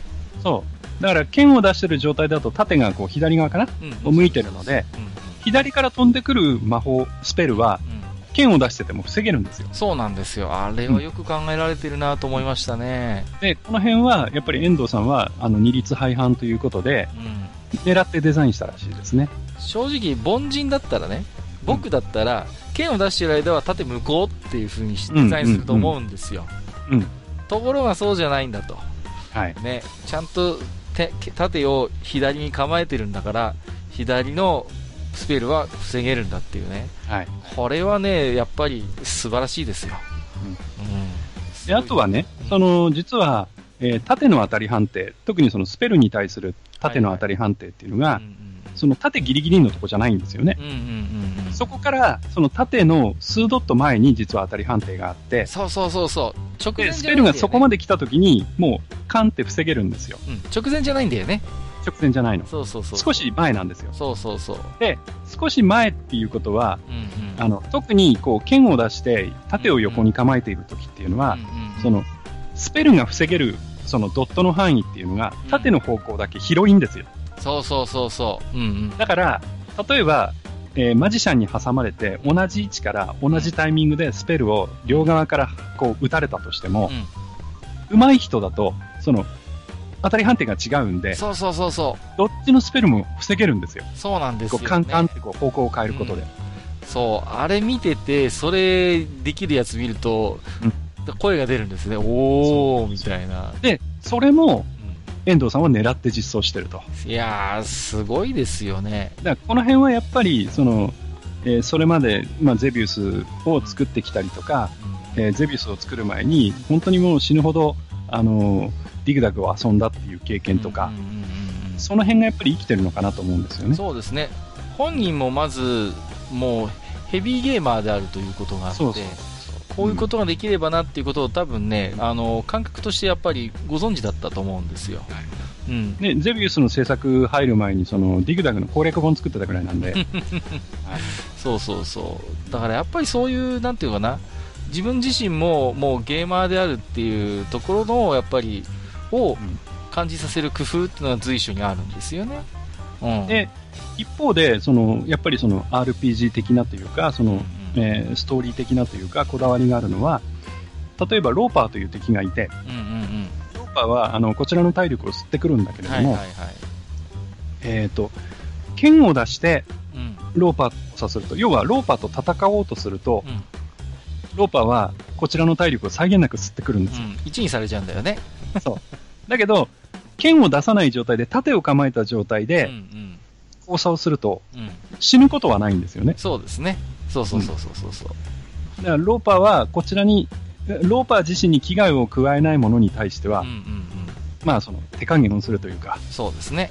うん、だからそういう設定が盛り込まれてたりとか。まあこれもね、ある種それまでの常識を覆すというかね。はい。基本的には目の前に立ち塞がる敵はぶった切るっていう、ね、世界で、うん、あえてこう剣を出してはいけない敵が出てくるっていうね。うん、うん、この辺もすごい工夫ですよ。まあ、あとね、細かいこと言うとね、例えばあの、えー、っと、ソーサラーが出したファイヤーエレメントっていう炎をね、うんうん、その前で剣を振ると早く消えるとか。はいはいはいはいはい。うん結構ね、細かいフィーチャーがあって。そうですね。うん、その辺はね、非常にアクションゲームとしてもやはり出来がいいと。そう。なんかどうしてもね、ただただ動画で見てると、なんだかノロノロしたキャラクターがね、ちまちま動いてるなって印象も持つ方もいると思うんですけども、やっぱりね、それの中で、ちまちました動きの中にものすごい細かい計算があるんですよね。はいはい。うん、だから、ね、実際にプレイしてみると分かると思うんですけれども、そういうね、本当に細かい工夫、プレイのちょっとしたこう、機微というかね、うん、そういうものが実はものすごいあの織り込まれているゲームであると。そうですね。うん、はい。思います、ね、で、一方で、そのやっぱりドルアーガーの塔っていうのが実験作だっていうのが分かるのが、うんうんえーと、スコアなんですよね。はいはいはいはいはい。で、本来、えー、最初、実は遠藤さんは、点数を入れるつもりなかったらしいんですよ。うん、ああ、まあそうでしょうね。コンセプトで考えればね。はい。うん、ただ、やっぱりそのナムコの、えー、社内でも、うん、ゲームっていうのは点数取ってなんぼだと。そう、まだそういう時代だったんですよね。はい。そう。で、そういうお偉いさんがやっぱりいたらしいんですよね。はいはいはいはい。で、まあ、渋々なのかわかりませんが、えー、まあ、ドルアガにも、えー、点数、スコアを導入したと。うん、なるほどね。ただ、うんうん、まあ、ご存知の通り、あの、ドルアガっていうのはコンティニュー、コンティニュープレイができるんだけど、うんうんうんうんコンティニューして面をクリアしたときに、莫大な点が入る。莫大なボーナスが入るんですよね。バカみたいな点数入るんですよね。そうそうそう。だから、1階から、例えば30階で死んで30階でコンティニューしたとして、うんうんうん、1階からずっとやってきて30階に到達したときと、うん、そのコンティニューでいきなり30階から始めたときの点数っていうのが、うんうんコンティニューの方が点数高かったりするのね。そうそうそうだからスコアアタックっていうのはあんま意味がないんですよ。意味がないんですこのゲームに関してはね。で、これはやっぱりその遠藤さんの、その、えー、アーケードゲームの得点変調っていう、その、うん、えー、風潮に対してのアンチテーゼと、いうことが言えるのかなというのはあるんですよね。まあもちろんその内部のね、うん、お偉いさんに対するその、うん、まあ反抗というか、まあそうですよね。そういうものでもあったんでしょうけど。このゲームとスコアっていう関係性は、結構実はファミコンでもありましてね。はい。一つ今思い出したのは、えっ、ー、と、ロックマンシリーズですよね。はいはいはい、うん、で、あれも、初代のロックマンにだけスコアがあるんですよね。うん、ありますね。うん。うん、だから、敵を選んだ時に、こいつを倒した時に、もらえるスコアがいくらだよっていう表示が出るんですけども、はい、結局あれもまだまだ、ゲームイコールスコアを稼いでなんぼっていう空気があった頃のゲームだからこそだと思うんですよね。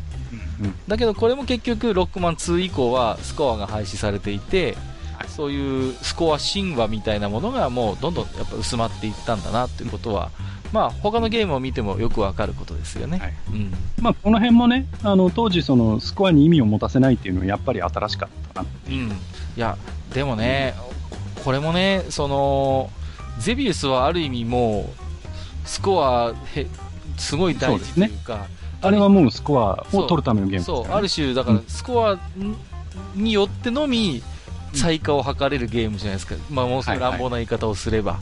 うん。他人と競うものは何かと言ったら、もうスコアしかないわけですよね。うん。そうですねいうゲームをプロデュースした人が、片やそのスコアを、スコア神話をね、はい簡単に捨てようとしていたっていうこの柔軟性、うんこれもやっぱり僕はすごいと思いますよ。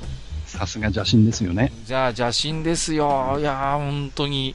うん、ゼビウスであれだけスコアの重要性を知っている人間が、もう、それにしがみつかなかったっていうね。うん。うん、そこのやっぱり、うん、頭の柔らかさ、うん。はい。すごいと思います。でね、まあ、ここまでね、まあ、僕も、まあ、閣下もね、うん。まあ、こうやって遠藤さんのことをもう褒めちぎってはいはいはい。きてますけど、えええ実は、その遠藤さんもね、えうん。実はこう大変なことをね、うんこのバビロニアンキャッスルサーガの中では、まあ、まあ犯してしまっていて、うん、はいはいはい。はい。で、まあ、はっきり罪と言っていいでしょう、これは。うんうんで、それが何かっていうと、うん。うんまあ、ドルアが始めます、はい。ゲーム始まります、はい。フロア1から始まります、はい。え出てくる敵はグリーンスライムです、うん。プルプルしてなんですよね。うん。つまり、一番最初に出てくるモンスターがスライムであると。そうですね。うん、で、なんかポヨンポヨンしてて、うん可愛らしい、こう、フルフル震える、なんかゼリーみたいなのが出てきてまあ、わらび餅みたいなのが出てきて、剣で一回プスッと刺すと、すぐピャってやっつけられると。そうそうそう、雑魚中の雑魚ですよ。雑魚中の雑魚なんです。うんうんところが、まあ、これはおそらく閣下なんかは非常にこう、いろいろ物申したいところあると思うんですけどうん、、あそうですよ、ここは。スライムっていうのは、本来そういう、こう、簡単な敵じゃないですよね。そうなんですよ。はいうん。ダンジョンズドラゴンズもそうですけど、はいスライムってのはなかなか倒しにくい強敵なんですよね。うん。うん。剣はもうね、まあ、なんてもともとはもっとこう、ゲル状と言いますかね。はいはい。うん。もっとあんなし、もあんなプルプルしないんですよ。あんなジェリー、ジェリーみたいにさ。うんうん。もうもっとシャバシャバした存在でさ。はい。それこそ、ね、剣なんか、剣とか槍でついたって、もうのれんに腕押しでね、もうどうしようもないと。そのくせ取り憑かれれば装備は溶かすわ、肉は溶かすわでね、ものすごい、あ、スライムがね、頭から降ってくるっていうのはもう本当に死を意味しましたからね。はいはい。うん。それがね、もう、このドルワガの塔のおかげでね、すっかり可愛らしいプルプル雑魚キャラにされてしまったっていうのはね、うん。これは大変、あのーなんていうのかな、あのー大きな影響を与えてしまったと思いますよ、これは。まあね、もう本当にある意味、これは遠藤さんの罪ですよね。そうですね。うん。で、まあ、その辺は本人も分かっていてうん、うんうんあの、自称でね、はい。あの、遠藤さんは自分のことを日本版スライム永久戦犯と なるほどね。いうふうにおっしゃっているんうんうんはいだ私みたいに、ある程度なんか古いゲームのなんとなく経験がある人間からすると、これがスライムっていう最初は印象ですよね。そうでうん。すね。こんなのスライムじゃないよっていう、うん。うん、そういう印象もありましたし、あとはやっぱりね、最初の方でちょっと触れましたけども、えー初代ドラゴンクエストが出る2年前の話ですから、よくあのー日本のスライムのね、ああいうなんかこう印象はドラクエがうんぬんって話をする人もいるんだけども、うん。僕から思えばやっぱりドラワーガからだと思います。そうですこれ間違いないんじゃないでしょうかねお。そらくドルアガのスライムがなければう、ん、あの、ドラゴンクエストのスライムもなかったんじゃないかなと。うん、そんな気はしますよね。だって、それこそ堀井さんとかが遊んでいた、うんまあ、ウィザードリーもそうですけど、うんうんうんバブリースライムなんてそんな形してないからね。まあ、バブリースライムも雑魚的だけど、雑魚は雑魚ですけど、シャバシャバしてますからね。うん。プルプルゼリースライムはまさに遠藤さんの影響ですよ、これは。完全に。ですよね。うん、そうそう。あんな剣でスパッと切れやすそうなね、スライムにしたのはもうドルアガの塔の、まあある意味、えーはい功罪と言いますか。そうですね。それは完全にこれはもう遠藤さんの罪と。そうですね。うん。とはいいかなとそうですね。あんなね、ジェリービーンズみたいな形してね。はいうんうんうんうんまあ、これがね、リターンオブイースターに行くとさらにすごいことになるんですけどねそうですね。はい。いやいやいや。はいうん、まあね、本当に、まあ今まで我々こうアーケードゲームのドルアガの塔の話をうん。しましたけれども、まあ、えー、リスナーさんの中ではね、ドルアガの塔といえばファミコンで遊んだよっていう方も結構多くいらっしゃるんじゃないでしょうかね。そうですね。うん、まあ、ファミコン版のね、えードルアガが出たのが1985年と。はいはい。もう翌年。これがやっぱり受けるんですよね。そうなんですよね。これ大ヒットしたんじゃないですか。はい。まあ、ゼビウスが出て、まあ、ゼビウスも大ヒットするんだけど、その後にやっぱりまたドルアガが出てね。そうですね。うん。これまたえらい受けるんですよね。うん、最初戸惑いましたけどね、画面が横画面というか、まあテレビのサイズになってますから、うんうんうんうんうん。まあ、どうしてもね、その表現に、えー、限界があったので、そうそうそうそう、うんね、4色出るべきマジシャンがね、1色しか出ないとか、そうそうそう、ね、そういうのがありますけどうね。ん、うん一部のアイテムのなんかね、仕様が違ってたりとか、はい。色が違ってたりなんてね、うん。細かいところはありますけれども、まあでもね、逆にアーケード版にはない要素としてはね、うん。あの裏ドルアーガですよねそうですね。うん、全然財宝の出し方が違うっていうね。うん。そういうで難しいそう、難しいんですよ。うん。だからね、アーケードで鳴らしたプレイヤーもね、また夢中になってファミコン版でも遊んだっていうことでね。ですね。うん。この裏面っていう考え方もね、うんうんうん。裏がより前にあったかしらっていう気がするんですよね。そうですね。裏面。あんまりまだそこまでメジャーではなかったとやっぱり思いますよ。そこはね。まあね、あの、グラディウスみたいにワープできるとかそういうのはあったけど、うんうんうんうん。その最初から全くその違う、まあもう一回遊べるドンみたいなのがね、そうそうそうそうそう。なかったかなって気がするんですそうよね。ですね。うん。マリオであったかな。まあでもバグに近いようなものだったからな。だから、ね、これこそ本当に裏面も、ちょっとしたおまけじゃなくてね、堂々とまた60回分あったわけですから、はい それはやっぱすごいですよね。とてもじゃないけど、おまけとは言えない要素かなと思いましたけれどもね。うん。でまあね、あのーやっぱりドルアーガって、そういうふうにね、非常に人気ゲームになってしまったので、はいはいはい。あの、その後もね、まあ、当時のマイコン、まあ、パソコンじゃなくてマイコンと僕言いたいんですけど、ええええマイコンとか、あとコンシューマー機、まあ、ファミコンをはじめね、うんうんうんいろんなその、えー機械にどんどんどんどん移植されて、まあ、移植版のドルアガっていうのがいろいろ楽しめると、出ましたね。うんなるんですが中でも、えー、と実は PC エンジン版でドルアガの塔っていうのが出ていて、はいはいはい。でこの PC エンジン版のドルアガっていうのは、うんそれまでのドルアガの塔とは全然違っていて、うんうんまずマップが正方形、うん。はいはいはい。えダンジョンが正方形であるということ、んんんそれから、えーいろんな謎に対して、イシタとかがヒントをくれたりとか、うんうんうんうん。結構違うんですよね。そうですよね。ううんん、だいぶ毛色の違う移植作だと思います。で、まあ僕なんかも最初にその PC エンジン版のドルアガやった時、正直戸惑ったんですけど、はいはいはいはい。あの、グラフィックなんかもどちらかというと、えー初代のドルアガの塔よりもリターンオブイシタにこう寄せたような、ちょっとうんうん頭身も上がった、えーねキャラクターだったので、そうそうそうそう。うんうん。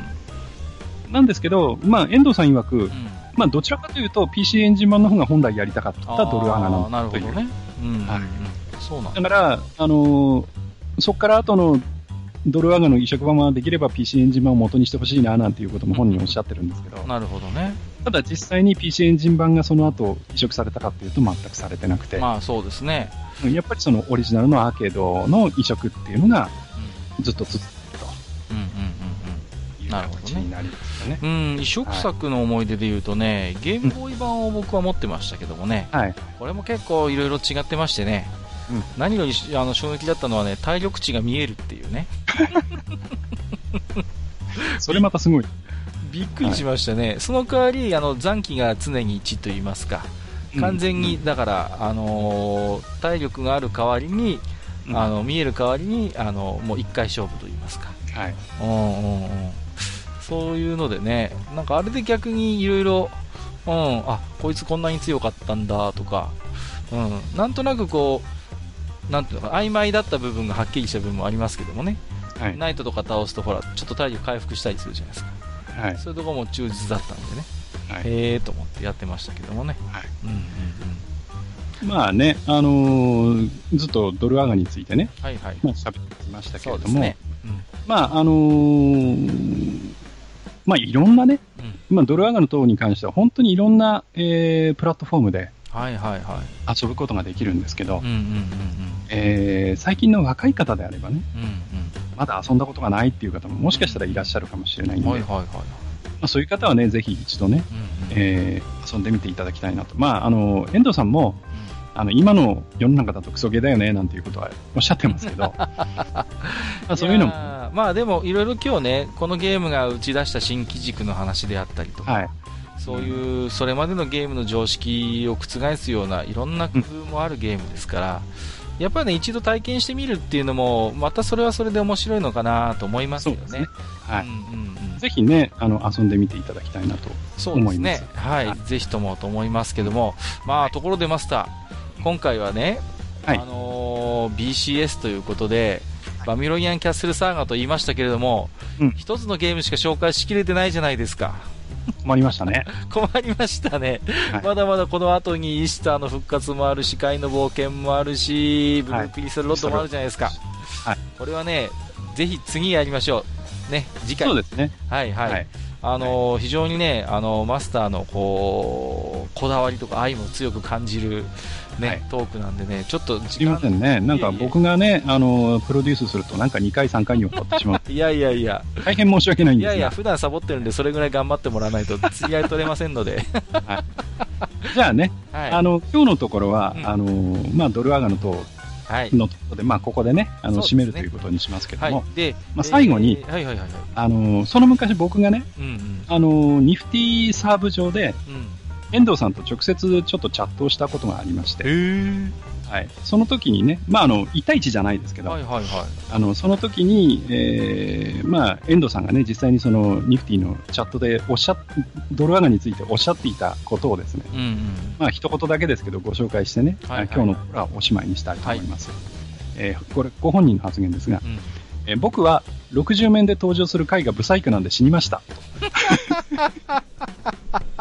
いうことでおっしゃっておりました。あの回のね、えー、グラフィックはあのご本人も大変大層不満だったご様子で。そうですか。はい、まあね、その罪滅ぼしというわけではないんですが、後にね、あのクエストオブ回を作った時に、はいはいえー、ゲームオーバーの回のドットっていうのはかなり魂を込めて打ったということを、またこのね、えー、さらに後にね、おっしゃってますけれども。横たわってるやつでしょ、はいはい、そうです、あれ確かに可愛いもんな。はい、えー、ということで、オチがついたところで、はい、えーはい、バビロニアンキャッスルサーガ残り3作については、次回のお楽しみということで、お待ちいただければと思います。えー、本日のマスター、えー、いろいろお話いただきまして、ありがとうございました。はい、失礼いたしました。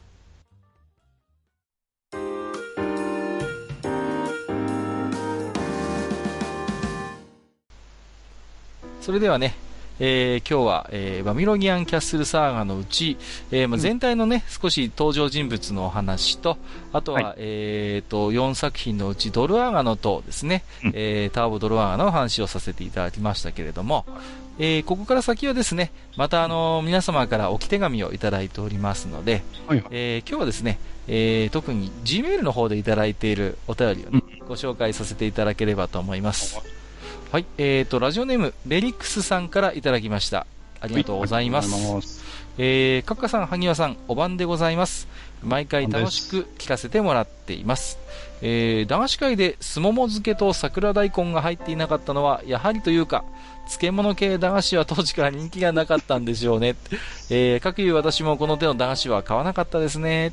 えー、ネットですもも漬けを検索すると、最近で容器ごと凍らせてシャーベットにしたり、焼酎騒ぎして飲んでいたりしているようですね。ということでいただいております。ありがとうございます。まあ、漬物系はね、うんうんうんうん、子供には受けないよね。そう、確かにあったなっていう感じはするんですけど、うんうん、うちのね、近所に丸安商店でもう潰れましたけどね、駄菓子屋があって、はい、よくね、学校帰りに行くと、もうあれですよ、あのー、いい、あの、ね、いつもワンカップ飲んでるじじいがいてね、はい、ワンカップじじいって呼んでたんですけど、よくワンカップじじいが、あのー、あれでも桜大根買って、それであのー、一杯やってましたね、店の前でね。なんかあの、あの、ニコニコ動画とかであの活躍されたあの、ワンカッププロデューサーさんという方がいらっしゃるんで、ね、なんかちょっと、ちょっと怖い感じしますけどね。その方のことを言ってるわけじゃないです、ね。全然違います、違います。全く別の、え、あの方だと思いますけれども。私、あの、ミクシーでマイミクさんにもなっていただいて。あらら、そうなんですか。いえいえ、そんな、大丈夫です。あの、全く別人だと思います。はいあとね、レリックスさん、あの、詳しくは紹介しませんけれども、はい TRPG についてもいろいろとね、メッセージいただいてますんで、この辺はね、ちょっとあの、ジダラクサイさんとかがね、あの、うんぜひね、レリックスさんのお便りを下敷きにね、テーマで語りたいななんてこともおっしゃってましたんでえそういう意味ではいろいろと、あの、番組のネタもご提供いただいておりまして、大変感謝しております。はい。韓国野菜さん、ありがとうございます。やっぱそこから撮ってんのかな？えー、ありがとうございます。えー、ということで次のお便りですね。はいえー、愚者ネームメガソ粒子と申します。いつの間にか愚者ネームになってますけど、なんだよ。えー、多分カッカさんと同世代のおっさんです。えー、2ヶ月ほど前、ポッドキャストで PC エンジンと検索すると愚者級が引っかかり、コアグラ構想の神回に見せられ、毎日通勤で聞くようになりました。仕事は前の回で。そうですねうん。大体、ポッドキャストで PC エンジンで検索する時点で、ちょっとまあ、我々と同じ穴の無地なと言いますかね。ちょっとどうかと思いますよね。うん。ちょっと残念な感じがして大好きですけども。えー仕事は大嫌いですが、おかげさまで通勤だけは楽しい。本当に感謝です。ということで。えー前回の枕、えーこれ、任天堂クラシックミニファミリーコンピューターのおすすめソフトの話ですね。はい。はい。を聞いて、えーと、読まれなくてもいいので、お二人に突っ張り大相撲の隠し技を伝えたく、初めておき手紙をします。はいえー、萩和さんの秀逸なボケ、閣下との掛け合いを聞きながら、収録タイトル一覧を開きました。えー、ER カンフは20面あたりから敵キャラがどんどん速くなり、AB ボタン同時押しの千年キックでしのいだなとか、はい。ねはい。マリオオープンゴルフが出る前に青いディスクでスコアデータを任天堂へ送ったなとか、うん。スーパーマリオ USA は我々の、私らの世代は、えー夢工場ドキドキパニックだったなとか思い出しながら眺めてました。確かにメジャータイトルばかりで、それほど尖ったものは、点々点、いや、ある。あの、突っ張り大相撲があるじゃん。このタイトルを唯一無二の存在に押し上げたのは、説明書にも載っていない隠し技、もろ出し。もろ差しではなく、もろ出しということでね。だしね。うん波動拳のようなコマンド入力ではなく、技のコンボで発動します。すごい具体的に書いてますね。うんえー組んだ相手を3回押して、わざと離れて1回突っ張り、再度組んで釣る。これで相手の回しが取れて、股間が丸出しになって勝ち。成功するととんでもないいたずらを決めた時の達成感と優越感、逆に決められた時は完全にしてやられた感に襲われます。えーファミマが等で公開されるとすぐに、典型的にはバカ小学生だった私たちは、回しを取るか取られるかという変態プレーのような真剣勝負にふけりました。人のふんどしで相撲を取るのではなく、まさに相撲で人のふんどしを取ることを具現化したゲーム。うまいこと言いますね。うまいですねえー裏技の回やパンチラの回にもつながりますね。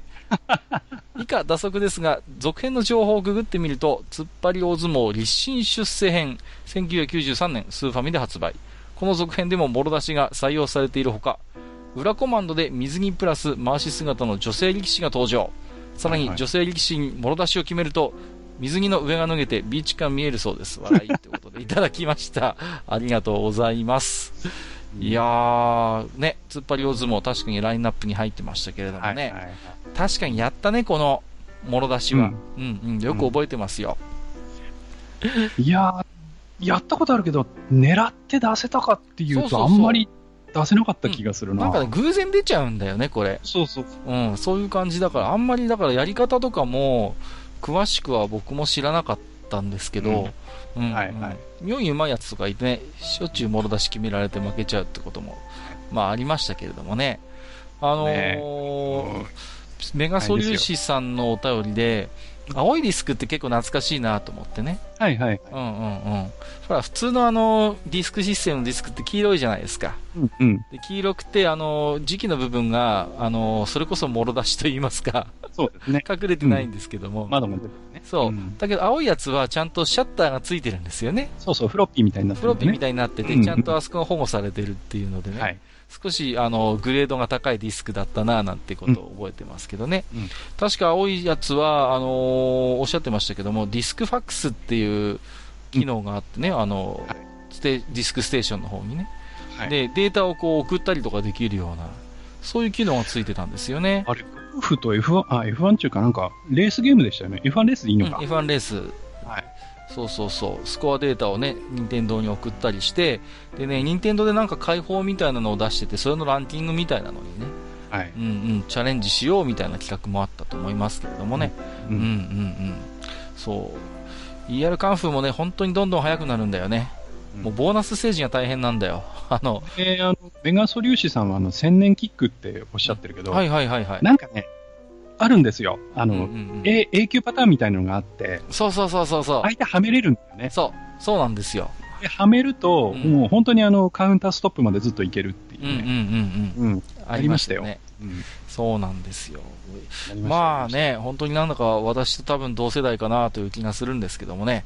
はいえー、まあ本当にいろいろと今日もね、懐かしいエピソードをご紹介いただいたんで、またね、いろいろと教えていただければと思います。まさにね、あの、ドルワガの塔とかの、なんか思い出があればあ。そうですね、ぜひ、はいあの、多分ごまあ、ご経験あると思いますんでね。はい。あのーまたいろいろ楽しいエピソードを教えてください。えー、メガソリューシさんありがとうございましたはい。えっ、と、Gmail 最後のお便りですね。はいはい。えっ、と、デップと申します。えー、初めてメールさせていただきます。はいありがとうございますありがとうございます。えー、ポッドキャストで拝発見し、拝聴させていただいてます。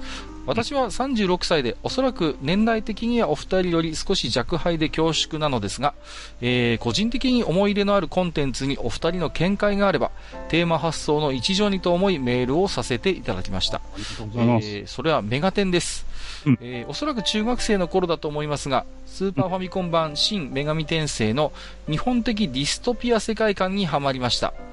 えーその後、えー原点を当たれと思い、西谷彩先生の作品を読んで、これは面白いと、それ以来、メガテンの続編を楽しんでおります。えーゲーム業界関係者的に、女神転生に限らず、コンテンツに対して、権利、創作、運営に対して、どういったお考えをお持ちでしょうかといただきました。ありがとうございます。うんこの方すごいですね。あの、ゲームにハマった時に、その、ストーリーというか、原点ということでね、そういう、なんかあの、脚本、シナリオを読んだっていうことでね、はい。結構こう、深くゲームを楽しまれるスタンスの方だなと思ってね。もうこう、褒める意味でのめんどくさい人ですよね。あ、そうですね。うんうんううんん。こういう人やね、本当必要なんですよ、その、あの、ゲーマーにはね。うんそう。あの。ゲームで完結するんじゃなくて、あのそこから一歩か二歩踏み込んでしまっちゃうような人、こういう人とっても大事なんですよね。はい。で、まあ、なディストピアっていうことでおっしゃってましたけどもね、日本人好きなんですよね、このディストピア。うん。はい。一見理路整然として、あのー整っているかのような世界が、実は狂気に支配されているとか、とんでもない裏があるみたいな話はね、大好きなんですよね。まあ、はい。小説で言えば、あの、伊藤計画さんの一連の作品とかもそうですし、うん。まあ、アニメですとね、うーん、最近面白いディストピアもので、まあ、ちょっと前になりますけどね、あの、トリガーの作ったキルラキルなんかもね、まさにはい。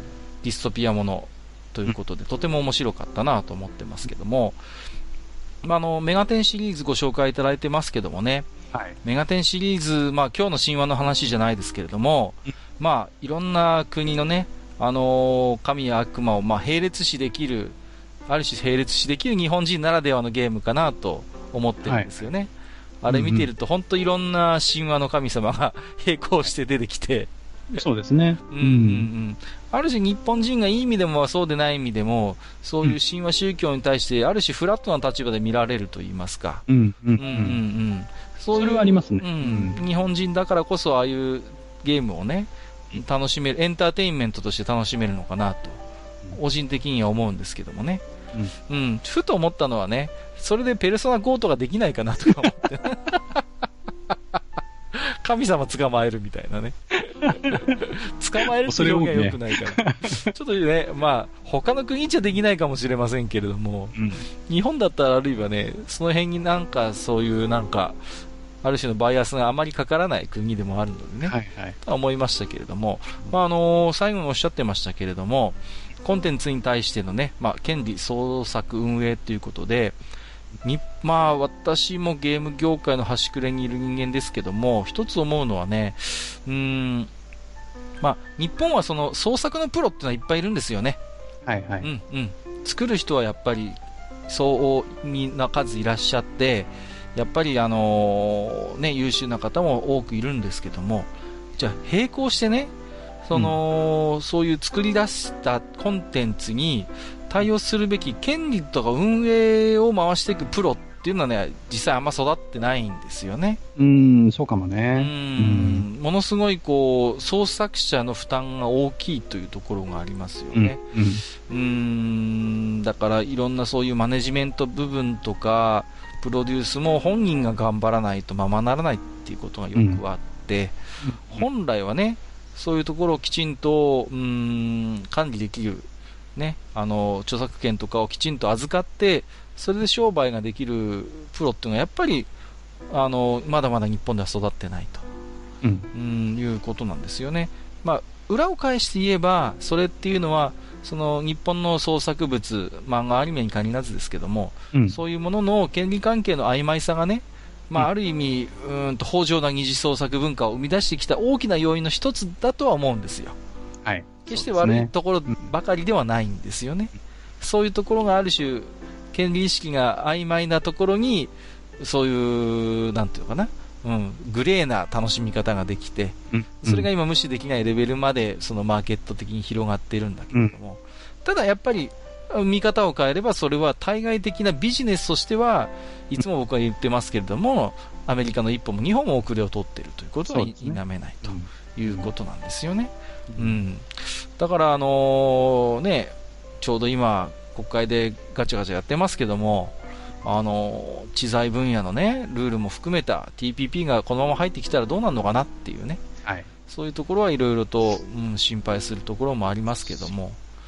うね。んまあ、あのーまあ、デップさんのね、うんあの、お便りに対して、まあ、僕の方からレスポンスをすると、はいはい。すればですね、うん。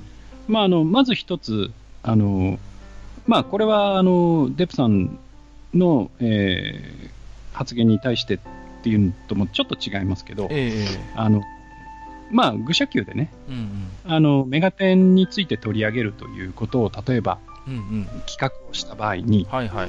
まあ、今回ね、くしくもあの、えーまあ、バビロニアンキャッスルサーガーのお話をして、うん。まあ、それに、まあ、関連して出てくる、まあね、メソポタミア系の、シュメール系の、うんうん。まあ、神様の話も若干しましたけど、ええーどういう取り上げ方が愚者級的かなっていうのを考えると、えはいはい。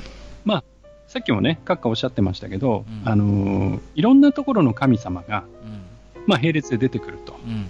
まあ、いうところから、あのーいわゆるその、えー全キリスト教世界うんうん。における、えーか各地の神様、うんうん。まあ、それこそアヌとかイシュタルとかね、うんうんえーそういう、えー神様が、うん。えーそれがキリスト教の、えーまあ、いわば侵略によって、うん。まあ、邪神というかうん、うん悪魔にされてしまっていうん。るっそうなんですよね。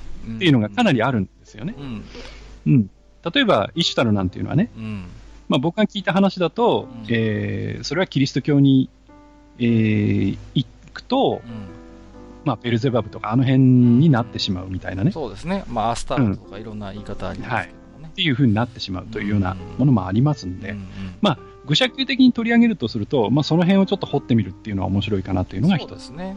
そはいのキリスト教的倫理観の中では、とても収まりつかないやっぱ性格の神々がいっぱいいるわけですよね。そうですね。だから、はいイシュタルにしてもやっぱり生と愛の女神でもあるわけだから、うん。ものすごいこう、ね、陰頭な、そのみだらなエピソードもいっぱいあるし、それはね、やっぱりキリスト教的価値観でいくと堕落の象徴であるわけそうなんですよね。だからそこをやっぱり、あの、大きな懐でもって受け入れられたギリシャ神話とのやっぱり違いもあるわけだから、うんまあ、その辺の切り口はね、やっぱり面白いと思いますよ。うん。そうですうん。まあ、本当にテーマとしてね、一本取れるかなという気もしますけれどもね。はいうんうんうん。であと、まあ、僕はね、ゲーム業界の関係者ではないけれども、えあのコンテンツに対してね、まあ、権利創作運営に対してどういった考えをお持ちでしょうっていう、うんまあ、ご質問があるんでえ、はい。えーお話をちょっとだけさせていただくどうと、ぞどうぞ。えーと、愚者級のね、うん。えー本当にあの初回あたりで、うん例えばあの、えーアイドルマスターの話から、うんうんうん。えー一人歩きするキャラクターの話をしたりだとか、しましたね。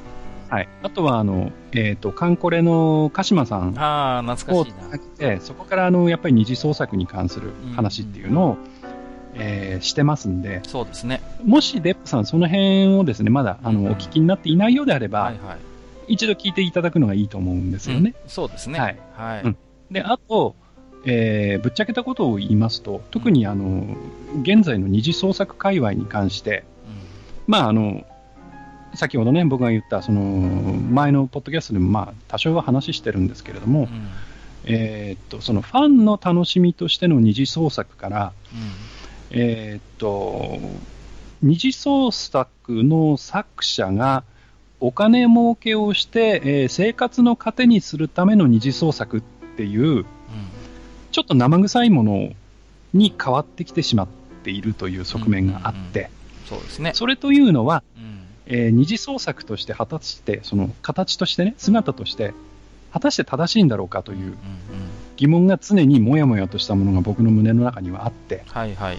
で、えー、帰り見るにいろいろ、えーコミケ等でいろんな問題が発生したりであるとか、うんうん。いろんなところからの風当たりがあったりであるとか、うんそういうものをずっと鑑みていくと、うん。うん。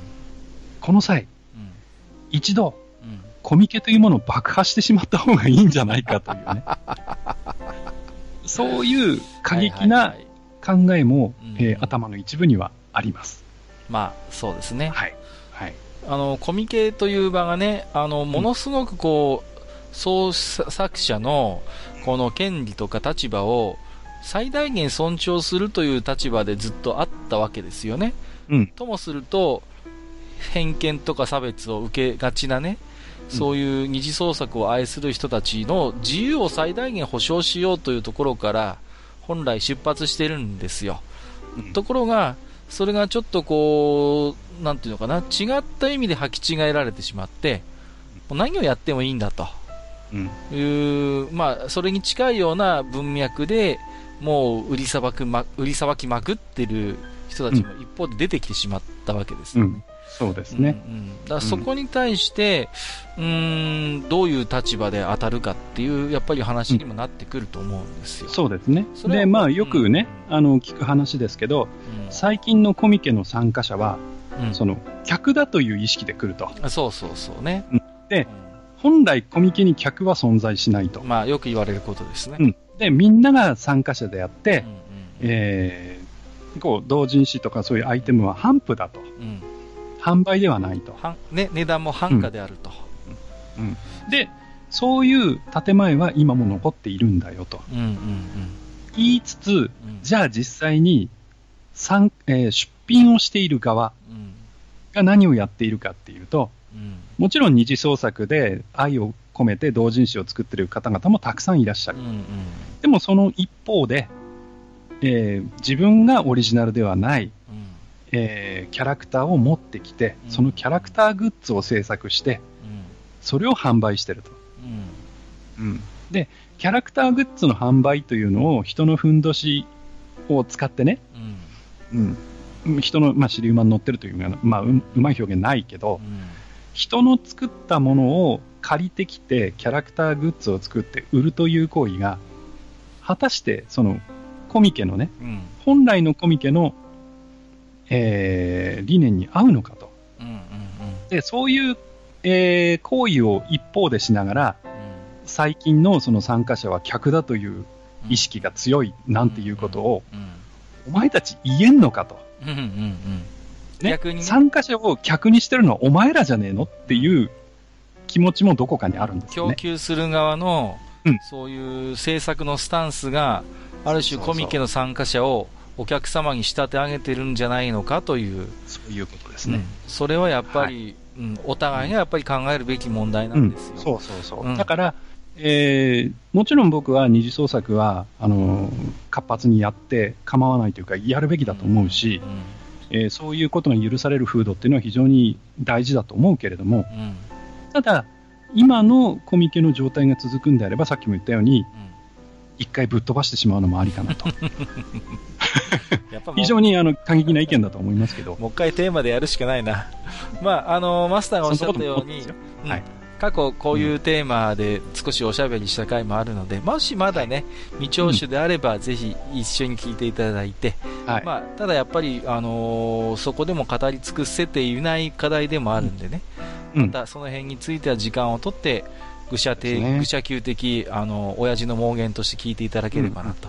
思いますけれどもね。はい。はい。ということで、えーデップさん、ありがとうございました。またよろしくお願いします。えはいえーと、実は他にも G メールいただいているんですが、実は今後のテーマにね、沿うものなので、まあ、あのね、あの、前々回ですか、少し今後やりたいテーマということでご紹介もさせていまいただいてましたんで、うんその時にですね、その、それらの、あの、お便りは、あの、ご紹介したいと思いますので、はいえ、少々お待ちいただければと思います。それから、えー、ツイッターの方でもですね、えーリプライやハッシュタグ愚者の宮殿、えーいただいておりますけれども、ちょっとすいません。。こちら今日時間の都合でね、えっ、と、次回の、えっ、と、バビロニアンキャッスルサーガ後編の方でね、こちらの方は、あの、ご紹介をさせていただければと思いますので、そうですねえ。はい。少々お待ちいただければと思います。はい。はい。ということで、えー本日もいろいろお便りいただきまして、皆様ありがとうございました。ありがとうございました。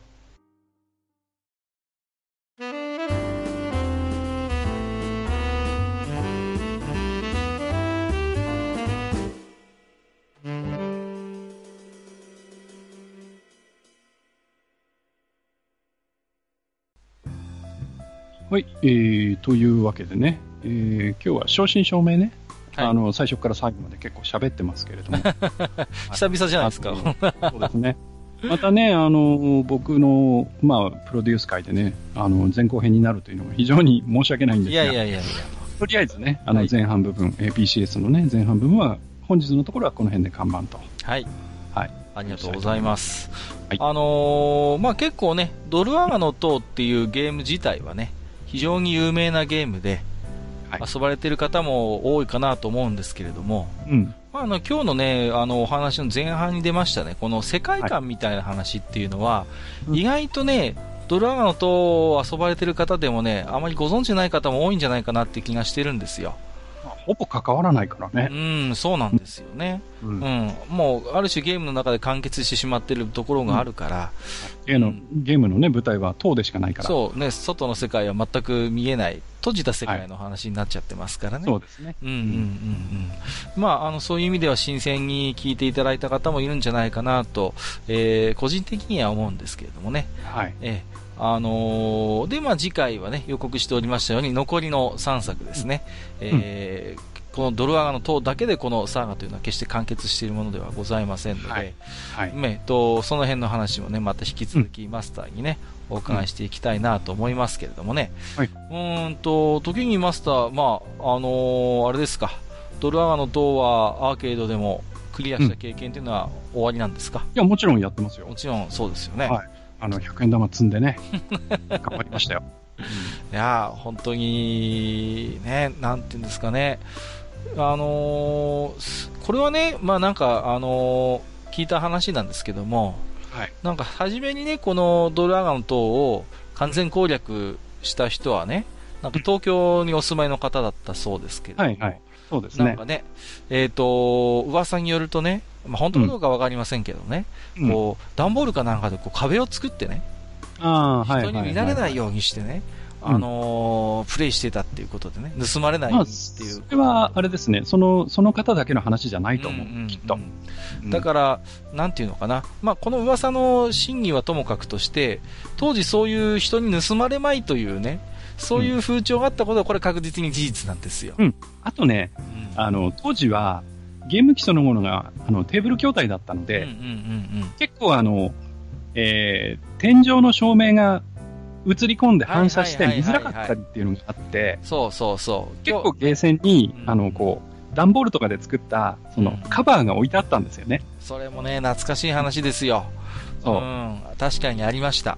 うん。だから、まあそういう意味でも、こう、囲ってたっていう人もいるでしょうし、うん、そうでしょうねう。んそれをねう、んその、あの、宝箱の出し方見られないようにしてるっていうふうにうん思った人もいるでしょうし、うん、そこですよね。いろいろだと思うけど。うん、懐かしいです、もちろんね、本当に隠してる人もいただろうしう。んうんうんうん。まあね、やっぱり、おそれほど情報がね、こう、広く行き渡る時代じゃなかったですから、やっぱり自分でオリジナルで見つけたね、うん、あの、そういう方法とかね、やっぱそういうものっていうのはなんとなくこう、大事にしておきたいって気持ちもよくわかりますし。いや、僕らでもやっぱりそうでしたよ。そのドルアガに限らずね。そうですよね。格闘ゲームでもそうでしたもんね。自分がね、お金を積んで、それこそ足で稼いだじゃないですけども、うん自分の100円玉で稼いだね、やっぱり、ものはね、そうそう人にはっていうね、ところがあって、かたや一方で、やっぱりノートとかで共有してね、はいそのある種ゲーセンの中の一体感というか、チームの中でなんとかこのゲーム攻略してやろうみたいな雰囲気もあったりしてね、うんまあその辺のなんていうのかな、いろんなスタンスで遊べるゲームが当時はいろいろあったんだなってことをね楽しか、ったですよね。うんうん、すごい懐かしく思い出しますけれどもね。えーということで、えーと、次回はね、えー本編でも触れておりましたように、引き続き、えーバビロニアンキャッスルサーガ、残り3作のお話をさせていただきたいと思います。はい。はい。ということで、本日もね、長時間にわたりまして、えーお聞きくださいましてありがとうございました。えーここまでお相手をさせていただきましたのは、私こと、閣下と、えー私こと、埴輪でございました。本日もご聴取いただきましてありがとうございました。ありがとうございました。